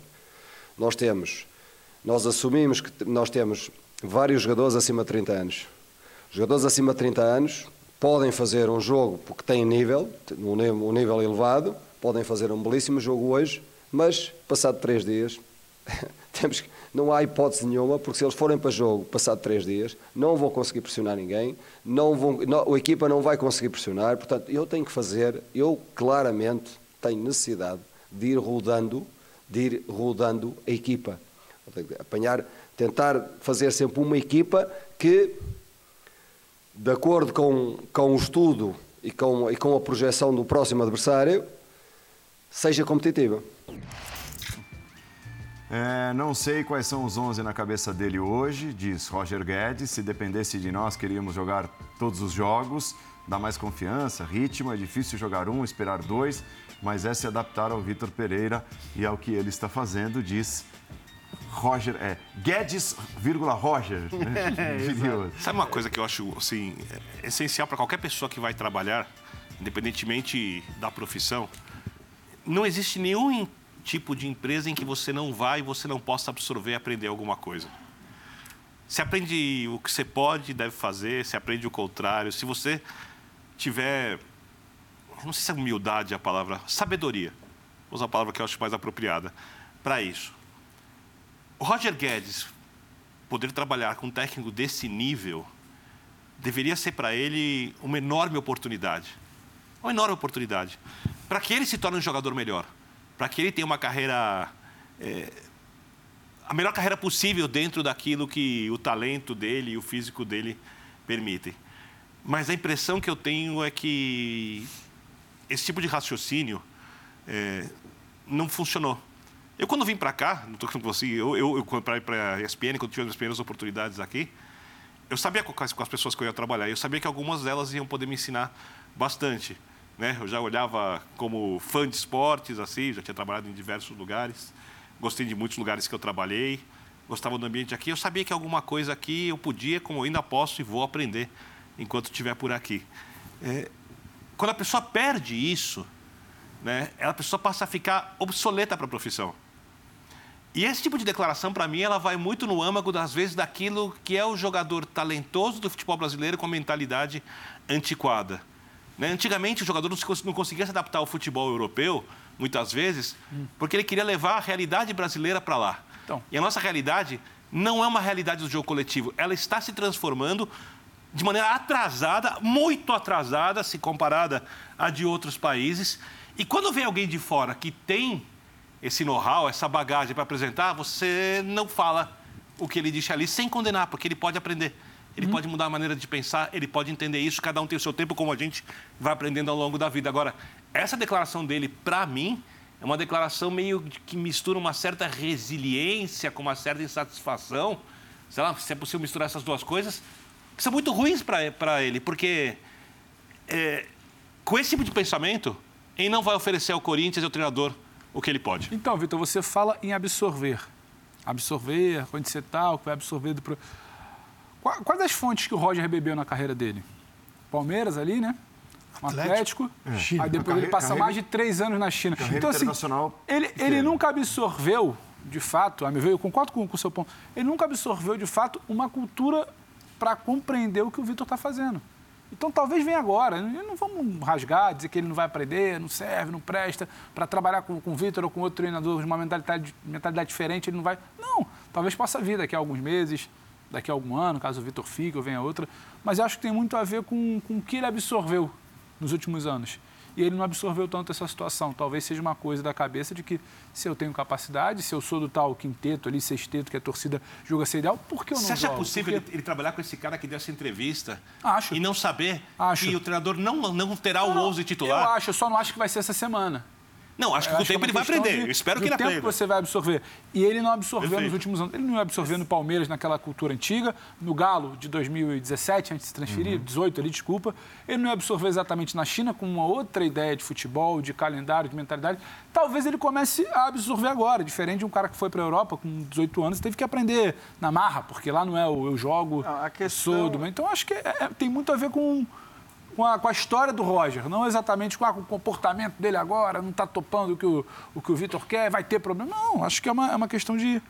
Cada um carrega um pouco da sua história. Acho que tem a ver um pouco com isso o comportamento do Roger. E tomara, pelo potencial que tem, que ele possa, de fato, absorver aos poucos com o Vitor. Eu leio essa declaração de uma maneira diferente por ser feita, por ter sido dada pelo Roger Guedes. Eu sempre tento ouvir essas declarações e entender o quanto elas podem ter sido declarações que não quiseram dizer aquilo que transcritas elas parecem dizer. Porque muitas vezes tem isso. Né? O, o cara dá uma entrevista dizendo, pô, eu não sei ainda qual é o 11 titular. Mas no caso do Roger, é, e você sabe que eu estou cansado de defender o Roger Guedes aqui pela capacidade técnica, por ser também desse quinteto, quarteto, enfim, julguem o- quem são é as estrelas jogador. do Corinthians, mas por ser aquele também teoricamente com mais físico, com mais gás para jogar todos os jogos, tal, ou, ou quase todos os jogos, ou, mais- ou jogar mais do que os outros. É, só que o Roger Guedes é um cara que tem um histórico, e aí eu estou falando de informação em relação ao que acontecia no Palmeiras, ao que acontecia no Atlético, questões comportamentais que não ajudam na carreira dele. Porque, tecnicamente, quando ele sai do Palmeiras, ele está muito bem. Ele está muito bem. Mas acaba havendo uma opção ou, ou a liberação para que ele saia. Depois no Atlético, talvez a coisa não tenha sido tão intensa, mas a, a- gente ouviu também histórias de que não é que ele se desse bem com todo mundo e tudo mais. Então, assim, é um jogador tecnicamente muito bom, é um cara com uma capacidade indiscutível, das estrelas contratadas pelo Corinthians, né, talvez ele não seja, ele não é certamente a maior estrela, mas ele é um cara com uma capacidade muito alta do ponto de vista técnico. Fisicamente é melhor do que os outros, as outras estrelas, porque tem uma idade muito inferior. Então, tomara, tomara que o Vitor Pereira consiga é, é, convencer o jogador do quanto é Exato. importante fazer esse papel, do quanto é importante entender essa lógica. E a gente teve sentado aqui outro dia, no lugar do Pedro, o Dudu, que falou nessa mesa, nessa mesma mesa, o quanto ele, né, de alguma maneira, resistiu no momento que o Abel Ferreira Foi. falava. Nós vimos, né? É, exato. Nós vimos nos jogos, tal, reclamava. É isso, ele reclamou, ele não queria sair, ele, ele, ele reclamou de sair, ele reclamava de marcar tal. E aqui, cara, ele sentou e falou. Pô, ele, a, a partir de um certo momento, passou a haver um respeito mútuo, é uma compreensão, tanto por parte do Abel, que o Dudu era muito importante pela qualidade técnica, e da parte do Dudu, Só tem um detalhe uma que que compreensão facilita. de que o que o Abel dizia é, era importante que ele O Abel acatasse. já tinha construído o ambiente que facilitava. Sim, ele já estava ah, maior é, quando o Dudu isso. chega. O Corinthians tem ainda não razão. tem esse ambiente do dia a dia para o cara olhar para o técnico e falar: opa, É, mas vou te falar, Birner, você tem razão. Claro que o Abel estava num tamanho muito grande. Quando o Dudu chega, o Abel já é o Abel, né? se não o de Só que hoje. o tamanho era... do Roger pro Corinthians também é diferente do tamanho do Dudu. Não, O, o- o Abel demandava Dudu ter é esse gigante na tamanho história do Palmeiras. para Então, manejar, para usar o Mas verbo assim, do, eu- do eu vou Bustos. dizer que- O Dudu, talvez o Vitor precise de tudo entrevistas como essa do Vitor Pereira e a própria reação que a gente viu por parte da torcida do Corinthians, por parte da mídia de maneira geral, da opinião pública em geral, declarações como essa do Vitor Pereira, entrevistas como essa, eu acho que o colocam num patamar alto, independente Só uma do coisa, professor. Eu espero que a gente tenha essa certeza, a gente vai ter, dependendo do time que ele escalar no próximo derby, do que disserem de acordo com o resultado. É, eu gosto de. Quando eu vou. Quando estou fazendo um jogo, assistindo, né, eu gosto de olhar para os 11 jogadores do time, porque é uma interação de 11 contra 11. É, só seguir a bola, às vezes, não vale a pena. Então, na quarta-feira, isso já é algo que a gente já vem falando, mas na quarta-feira passada, contra o Boca, você olha para o jogo. Tá um jogo, tá um jogo tranquilo, né? Sim, Corinthians e Boca. tá. E não dá, cara. Quando 10 correm, um goleiro está parado, o Cássio. Então tem nove correndo e Nove um, interagindo. E um andando assim. Você, Cara, isso. Você estava eu- no estádio, né? no estádio. Isso, era o- o Roger Guedes. Roger. E isso nem sempre a gente eu- vê na TV, E eu né, falei Vicente? depois do jogo até no Linha. Eu lembro. le- le- até de- entrei nos fóruns aí, aí os caras. A quem? É, tá vendo que o cara tá falando e tal. Aí a torcida que os que entraram abaixo concordaram comigo. Então, quer dizer, preciso ter mais gente percebendo isso. É, não dá, cara. Não dá. Porque se o William está correndo, É, o William está correndo. O William jogou na Premier League, jogou em times que o Roger não vai passar perto Copa na do carreira dele, não vai passar. Jogou Copa do Mundo, o William está correndo. Com a idade que ele tem. E o outro está voltando, sim. Quando ele centralizou no meio de campo, quando ele ficou centralizado no final do jogo contra o Boca, tá todo mundo correndo nas beiradas e ele, os, vo- os volantes zagueiros passando por aqui para jogar. Cara, não pode. Você não pode, cara. Não, esse jogo não pode. Porque é o seguinte, você quer mudar isso? Você, não, você acha que você é titular? Então vem cá. Pega aquela, aquela todo, todo time filma isso, pega a câmera aberta. Vem cá. Olha aqui você. Tá correndo, tá correndo. E você está voltando andando. É, mas por isso que você está no banco. É, eu, eu acho que tem a mentalidade, o histórico, aí o Jean traz a informação, tem um componente comportamental e eu acho que resvala nisso do Dudu. Ainda acredito que há tempo para alguém puxar, é o que você falou, coloca, senta aí. Não é birra. Não é, ah, eu fiz três gols, eu decido o derby, não é isso. e é uma A- coisa a interação do simples. jogo é outra, você precisa entender. Aí vai dar, vai dar maturidade, você, com o tempo va- vai absorver. Vai absorver tudo isso que Você parece pega. que está muito claro. O jogo tem mais de 90 minutos hoje, né? Porque tem acréscimo. Vamos ficar nos 90. Nos 90, um jogador toca na bola, no máximo, dois minutos durante o jogo. Dois minutos. Os 22, o contato com a bola, você ficar cronometrando, não passa de dois minutos. A pergunta é, o que você faz nos outros 88? Eu preciso de você. O senhor certamente Nos- diz quantas nos- decisões um jogador toma durante Exato. a partida. É. É, e- mas só que com bola e sem bola. Sim. E ele toma mais decisões Muito sem mais. bola. Então, e aquilo é um sistema complexo. Faz, eu tenho 11 caras, se eu tiver um setor que não está funcionando, aquele cara vai detonar A o máquina- resto da a máquina trava. E, E é o efeito bola de neve. o que ele tá- aqui, que vai estoura estourar aqui, que vai digo estourar ali. PSG. O que, que digo PSG, Perfeito. que só tinha era Perfeito. Messi, Mbappé, né, eh, voltando e, e o Neymar. Você fala, pô, Essa gigantes. marcação do 4-3-0. Aí você ouve assim, ah, mas esses craques não precisam. Realmente não precisam. E o time, onde está na Liga dos Campeões? Não está. Mais um ano. Então, e muita gente certamente nesse momento está pensando, "Ah, isso é cópia do futebol europeu. Você pode achar o que você quiser. Apenas, se não jogar desta forma, você não vai ganhar mais. É isso. Você não ganha. Então, você tem que combinar com seus adversários no Brasileirão para que todos atuem num jogo mais suave. Agora, aquele que te morder e- o tempo todo, como faz o Palmeiras? Esse vai ter sucesso. Então, você vai Como faz o Liverpool, Você vai, como faz exato. o City, Você vai convencer o Palmeiras, Abel? Maneira aí, porque o nosso jogo aqui é diferente. Ele vai falar: eu quero que vocês se danem. Meu time vai marcar e vai tomar a bola e vai fazer o gol. Ok? Então é o seguinte: este é o futebol que se joga. Não é uma questão de copiar ou não. Um momento hoje, todo mundo joga com a bola, todo mundo joga sem a bola. E o Parreira sempre cita isso de o Sepp Herberger, dois mil anos atrás. O que, que é o jogo? O jogo é atacar e defender com máxima intensidade. É a definição do jogo. Eu não conheço melhor.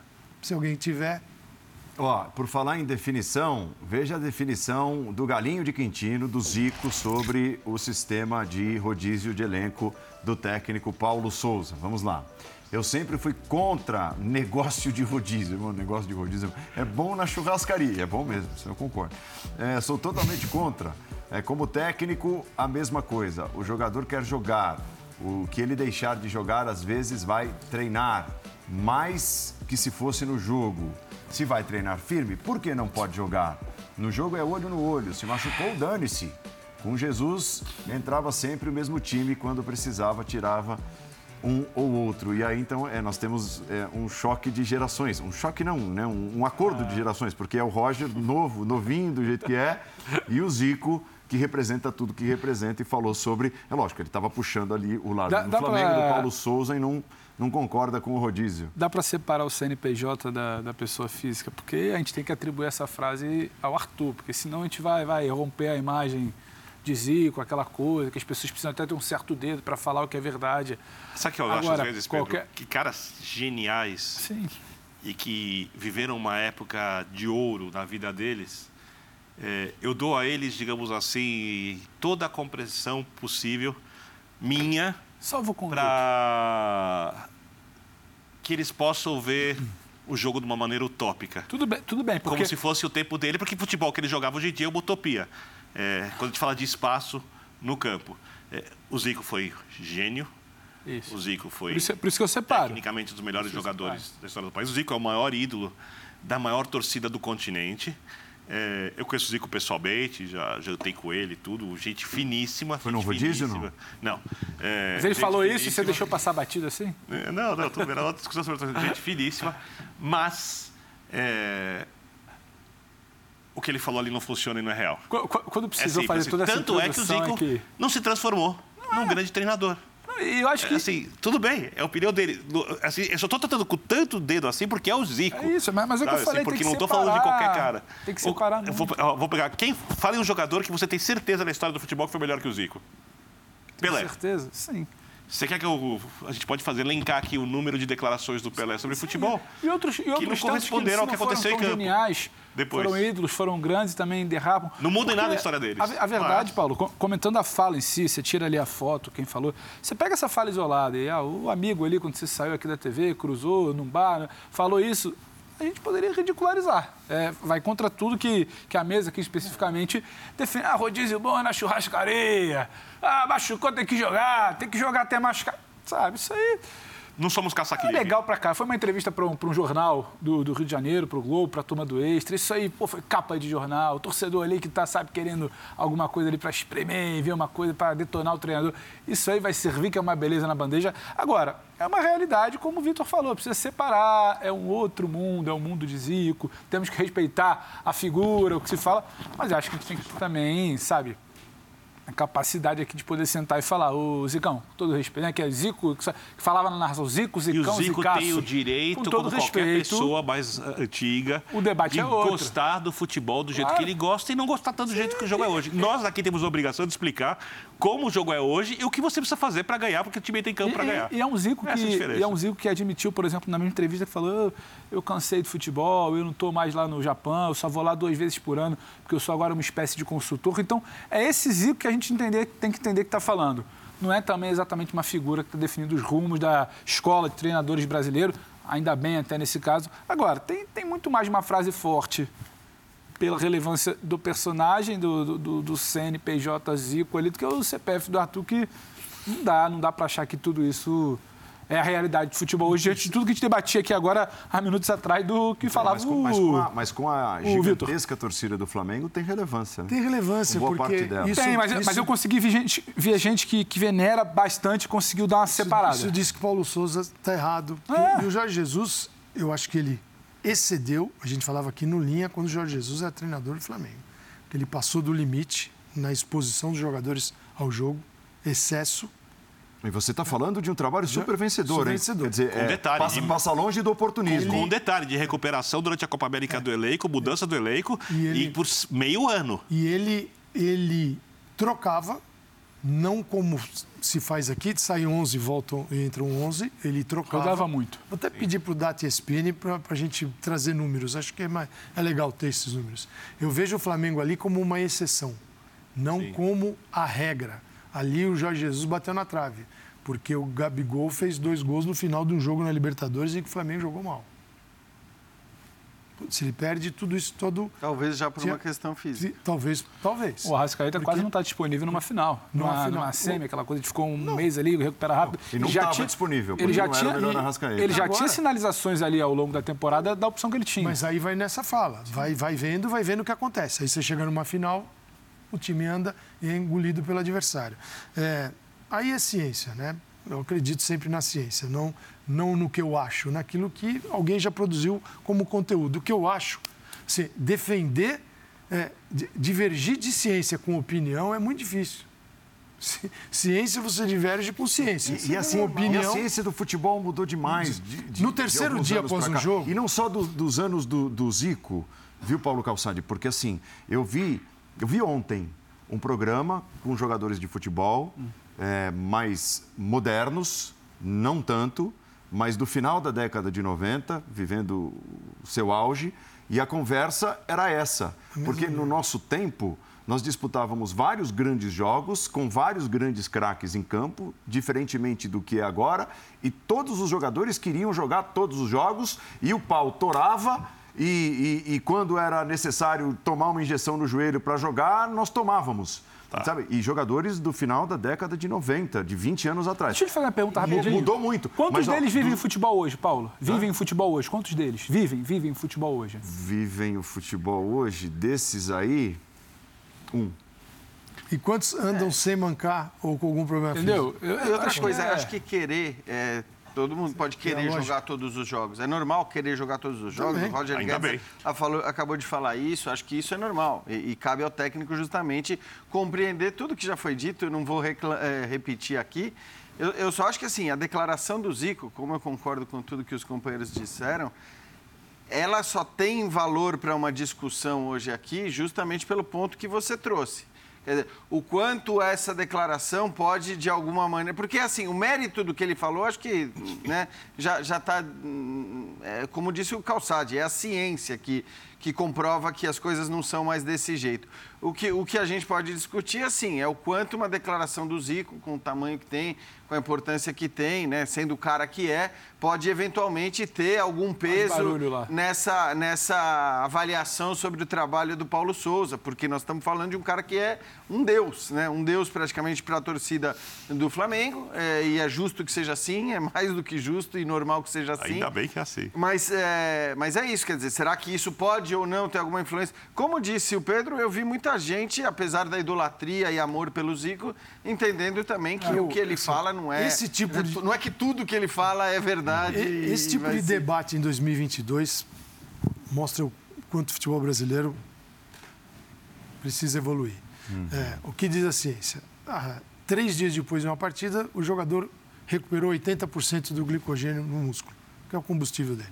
80% em ciclos de quatro. Se ele fizer isso a cada três dias, quatro partidas, como? O Corinthians vai jogar nove partidas. Então é, domingo, quarta, domingo, quarta. Aí domingo. não vai recuperar 80. Ele 60% de chance de, a mais de lesão.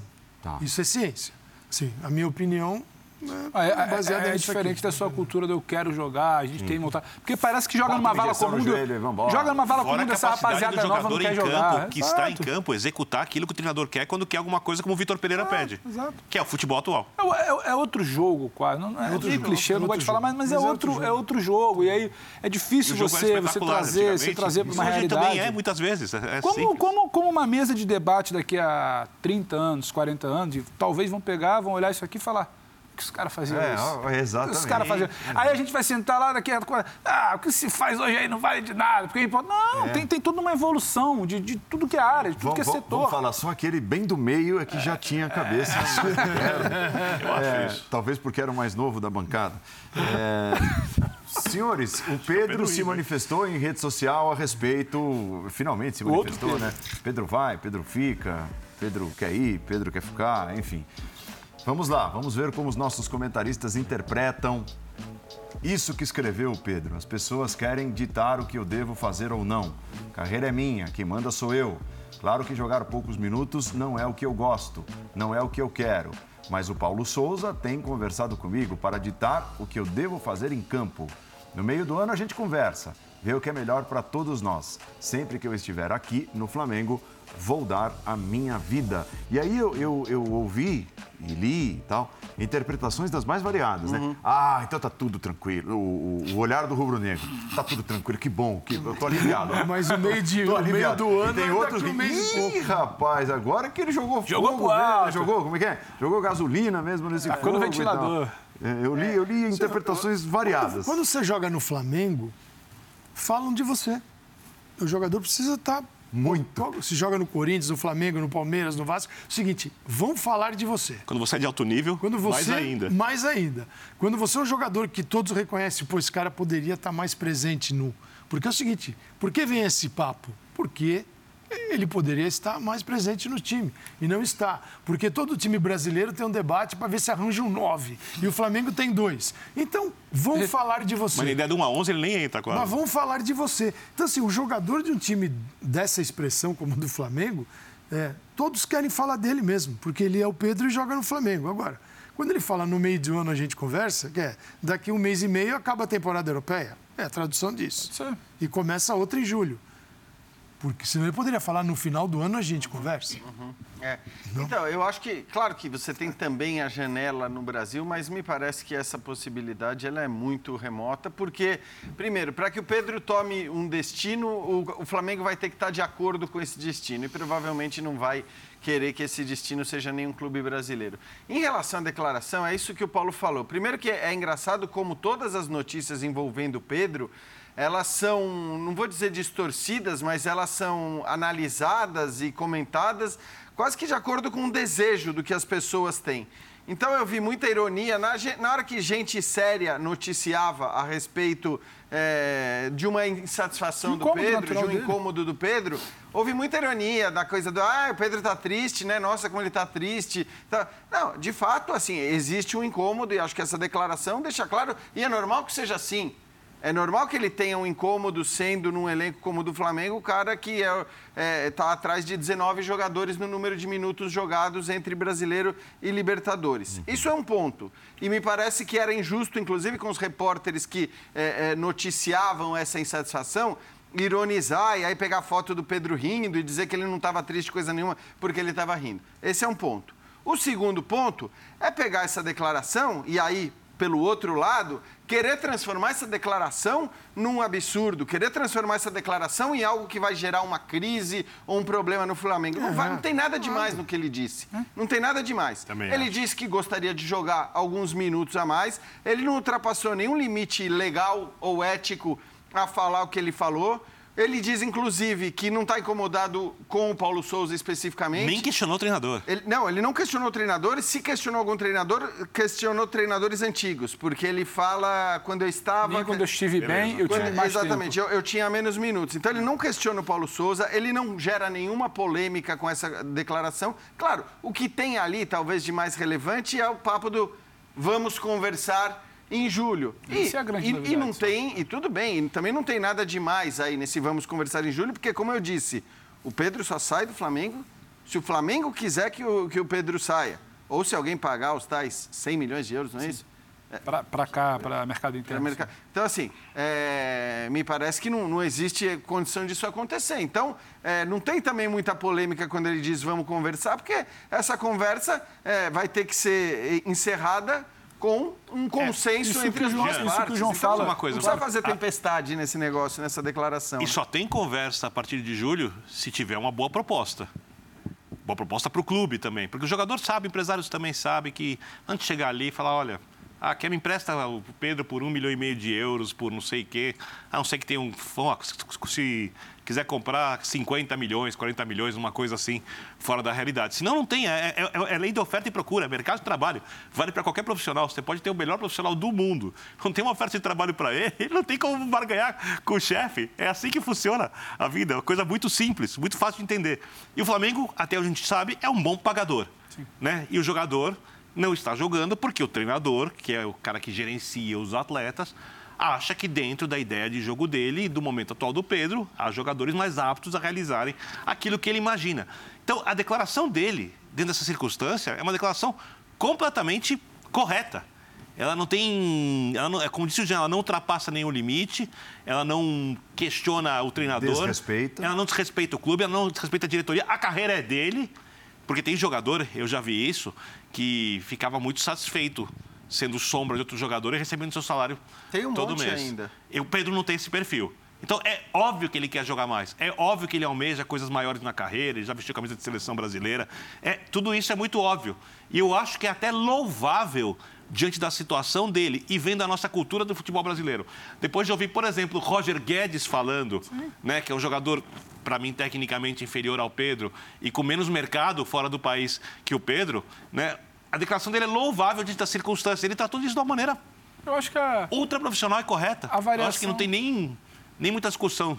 A, va a variação, a variação do humor de quem, de quem ouve essa declaração, de quem lê essa declaração agora Natal, ela está muito mais de quem, de quem jogou essa, esse querosene no debate meses atrás. Ela não está exatamente é do lado do Pedro. É gente que estava ali tratando uma coisa, ele se posicionou só. Quem manda na minha carreira sou eu. Segura o tom aí de vai dizer que eu tenho que ir para lá, que eu tenho que ir para cá, porque eu não tenho ambição, porque eu não quero estar na seleção. Claro que o Pedro queria estar jogando mais minutos. Claro que o Pedro queria estar mais presente no radar do Tite. Imagino eu, ele, eu que ele saiu um pouco agora. Tem gente sendo observada. Para ele, talvez ele possa oferecer mais. Tudo, tudo. tudo. Né? Mas assim, a, a, reação ela tem muito mais a ver com o lado de cá do que exatamente com.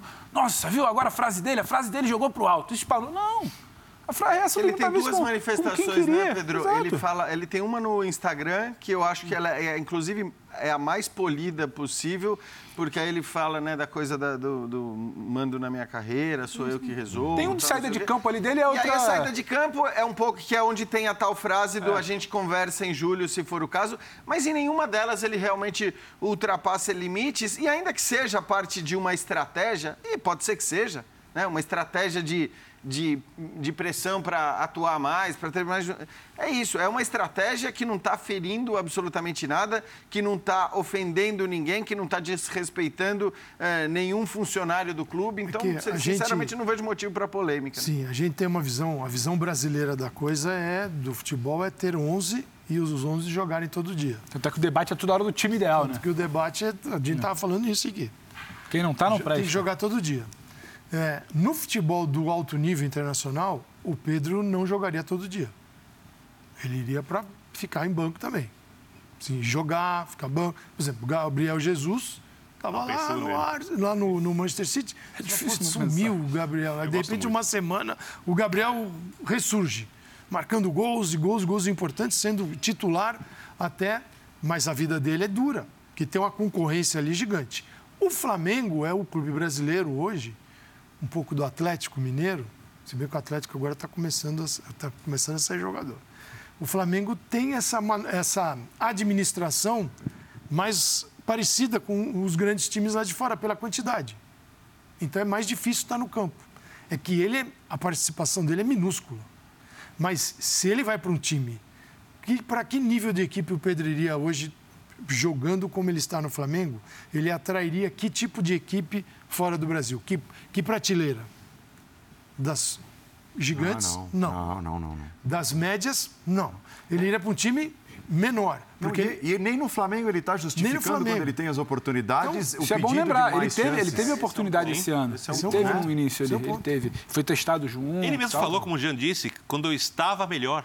Então, uhum. mas... Ele sabe que ele não está jogando no, é, no, melhor nível possível mas, dele. Assim, a, a, proximidade do time também facilita. Quando o cara está muito longe, ele tem Sim. participações bissextas ali, pode ficar mais difícil. Uhum. Mas eu digo, se ele vai para um outro futebol de fora, se ele vai para um time pequeno, ele vai ser o Pedro que vai ter que jogar quase todas. Se ele vai para um time um pouco acima, ele tem que dividir o tempo Opa. do jogo, que é o que acontece no Flamengo. A gente precisa, o ideal do Brasil seria ter mais esse tipo de problema. Equipes com mais orçamento para trazer mais jogadores de alto nível e aí. Rodar mais. Rodar mais. A gente sempre discute o 11, que é achar o 11, o 11, o 11. Por quê? Porque a gente acostumou no futebol de 11. E é difícil perceber que um clube pode ter 20. Porque você tem Marinho no banco, tem o garoto Lázaro que vem e consegue crescer com o Paulo Souza, você tem o, Diego, que aos 37 jogou agora na Copa do Brasil, mas já é um jogador um tanto fora desse Flamengo de hoje, mas tem muito jogador o Flamengo. Professor, pegando o ápice, vamos supor que o Madrid feche a contratação do Benzema, do Mbappé. Benzema deve jogar. Vinícius Júnior joga. Rodrigo? É. E, e um deles, em algum momento, vai ficar no banco. Várias vezes, algum vai ficar no banco. Natural. E a como gente, é que faz? É crise? A gente quer se aproximar... É a gente quer se aproximar ao futebol de lá, mas a gente não quer viver os processos do futebol de não, lá. Não, não. É isso, aí, é isso. sabe? Perfeito. Ó, é... custo.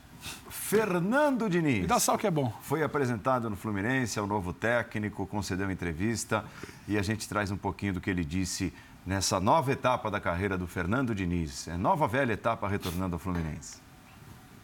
A gente aprende vivendo mais do que lendo e do que estudando. Todavia, eu estudei muito, revi muitos jogos que eu fiz, assisti jogo de tudo quanto é divisão, de tudo quanto é país, e, e certamente eu volto muito melhor do que eu parti aqui em 2019. Foram três anos vivendo praticamente o tempo todo trabalhando, aprendendo coisas novas em todos os sentidos, criando. Então, eu tenho uma relação muito próxima com o Ganso. Vocês sabem que eu tentei levar ele para o Santos. Né? Ainda bem que não deu certo, senão ele não estaria aqui. A minha opinião sobre ele nunca oscilou. E às vezes o cara fala, acha que eu sou louco porque eu falo coisas que eu penso do Ganso. O Ganso é um gênio. É um gênio do futebol, um cara que faz coisas. Eu joguei com muita gente talentosa, treinei muita gente talentosa e vi muita gente talentosa. E ele faz coisas que ninguém faz. Vocês acreditam que o Diniz pode retornar ao Fluminense melhor do que foi o Diniz de 2019?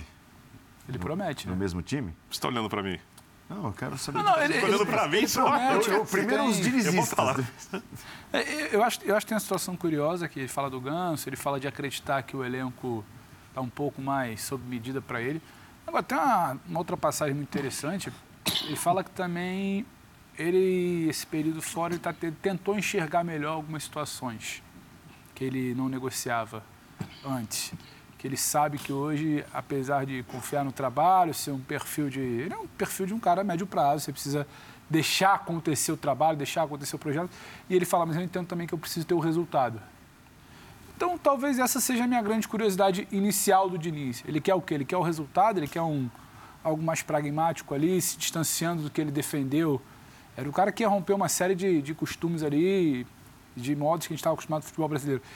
Que Diniz é esse de início do Fluminense? Teve esse amadurecimento, foi só uma coletiva de apresentação, ele entende que precisa construir algo mais para sobreviver do que a gente estava falando que o Jean pontuou, né? Sem resultado a gente não consegue citar como positivo. A gente, no caso, o geral, a opinião pública como Ainda algo mais falando do Diniz, certo. né? Exato.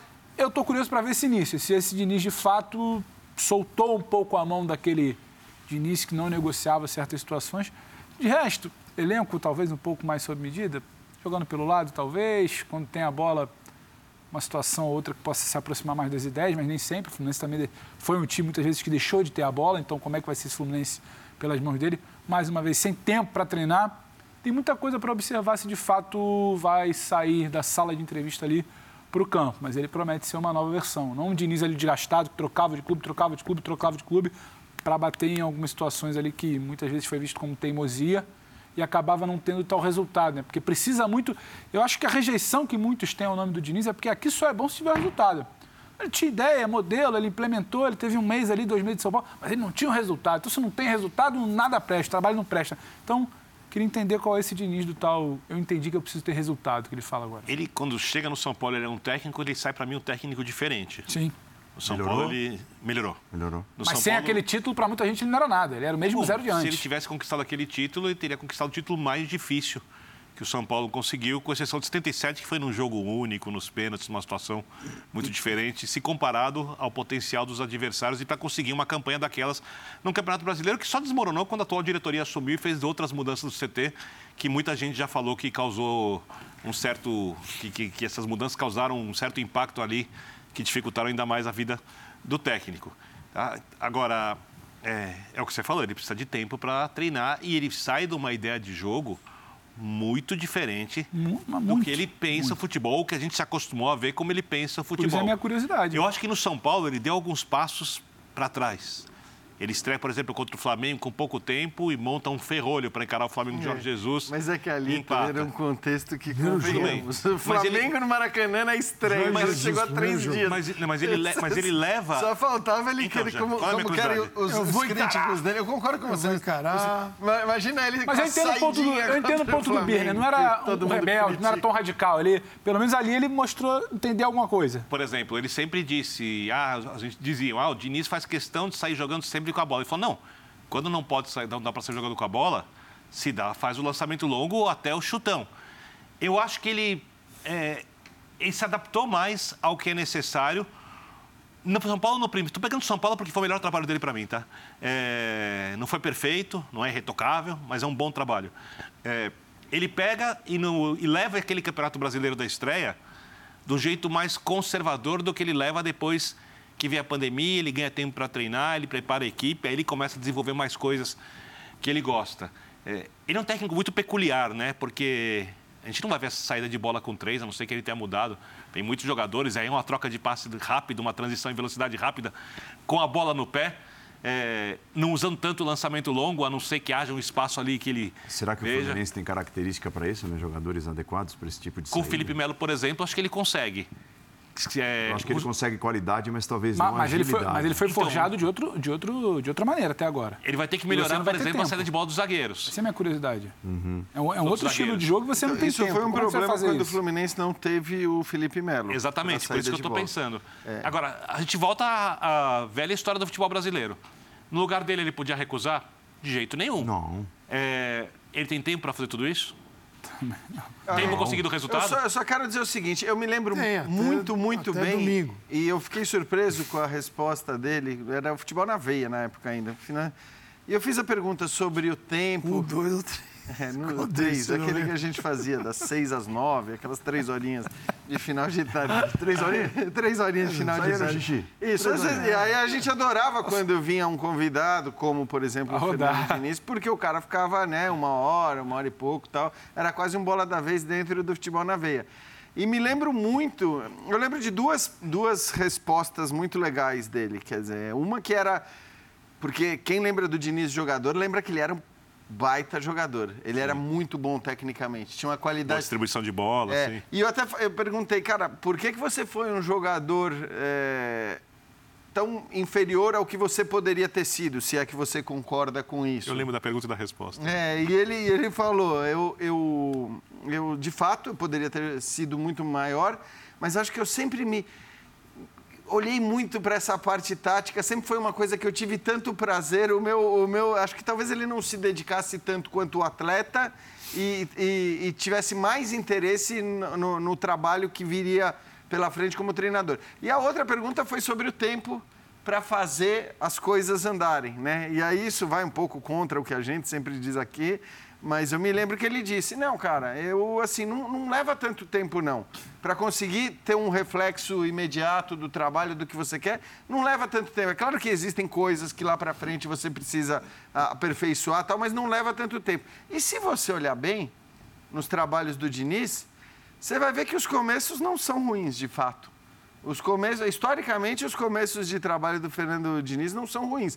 Depois, talvez, as coisas acabem eh, se complicando por aspectos que não são exatamente o aspecto da montagem do time, né, de como ele vai armar a equipe taticamente. E aí a gente sabe, a gente já ouviu muito sobre dificuldades que ele tem na gestão do grupo, etc. e tal. E acho que também parece ter melhorado nesse aspecto, mas eh, eu acho que não tem por que duvidar de que ele seja um técnico melhor.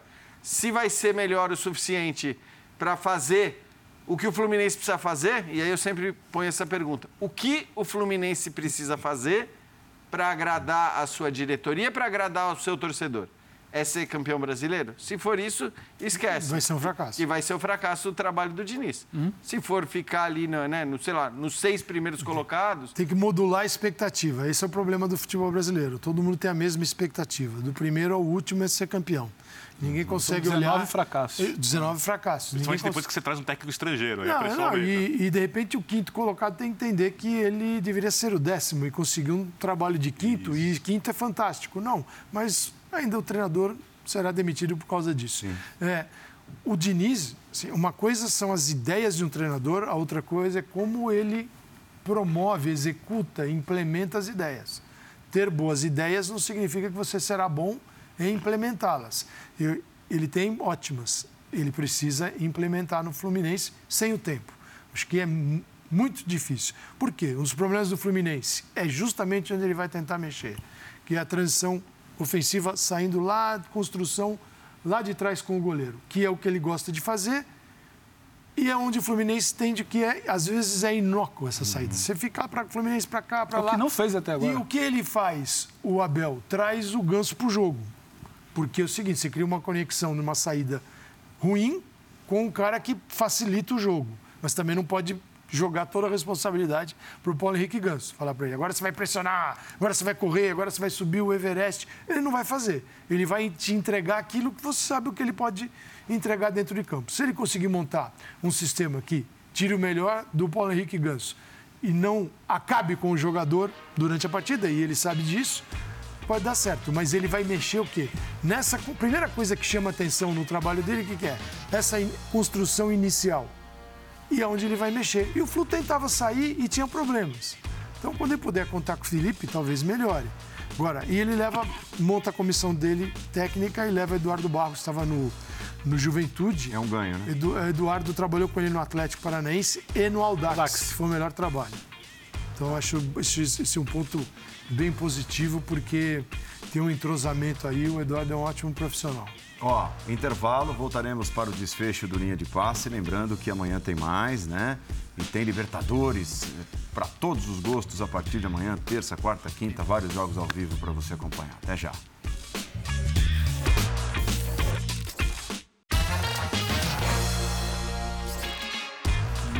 Voltou, acabou, porque vem aí Eduardo Elias e Antero Greco, que dupla, hein? Vem Sport Center, tem mais futebol, mais esporte na sua noite ao vivo.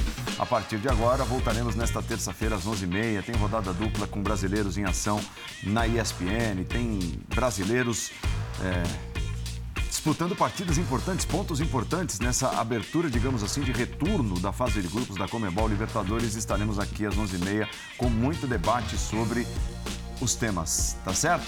Valeu, Paulo Calçade, Pedro Ivo, Jean Oddi e o Vitor Birne. Saúde, Vitor Birne. Obrigado. A você, a você hoje, especialmente. Não precisa nem desejar paz, só saúde. Não, paz Não, a saúde e paz, tem. por favor. A paz também. Por favor, saúde sem paz não vale nada, né? paz até o final do ano aí vai ser, vai ser, vai quer ser saúde questionado aí. e paz, mas quer que siga o jogo sem marcar falta.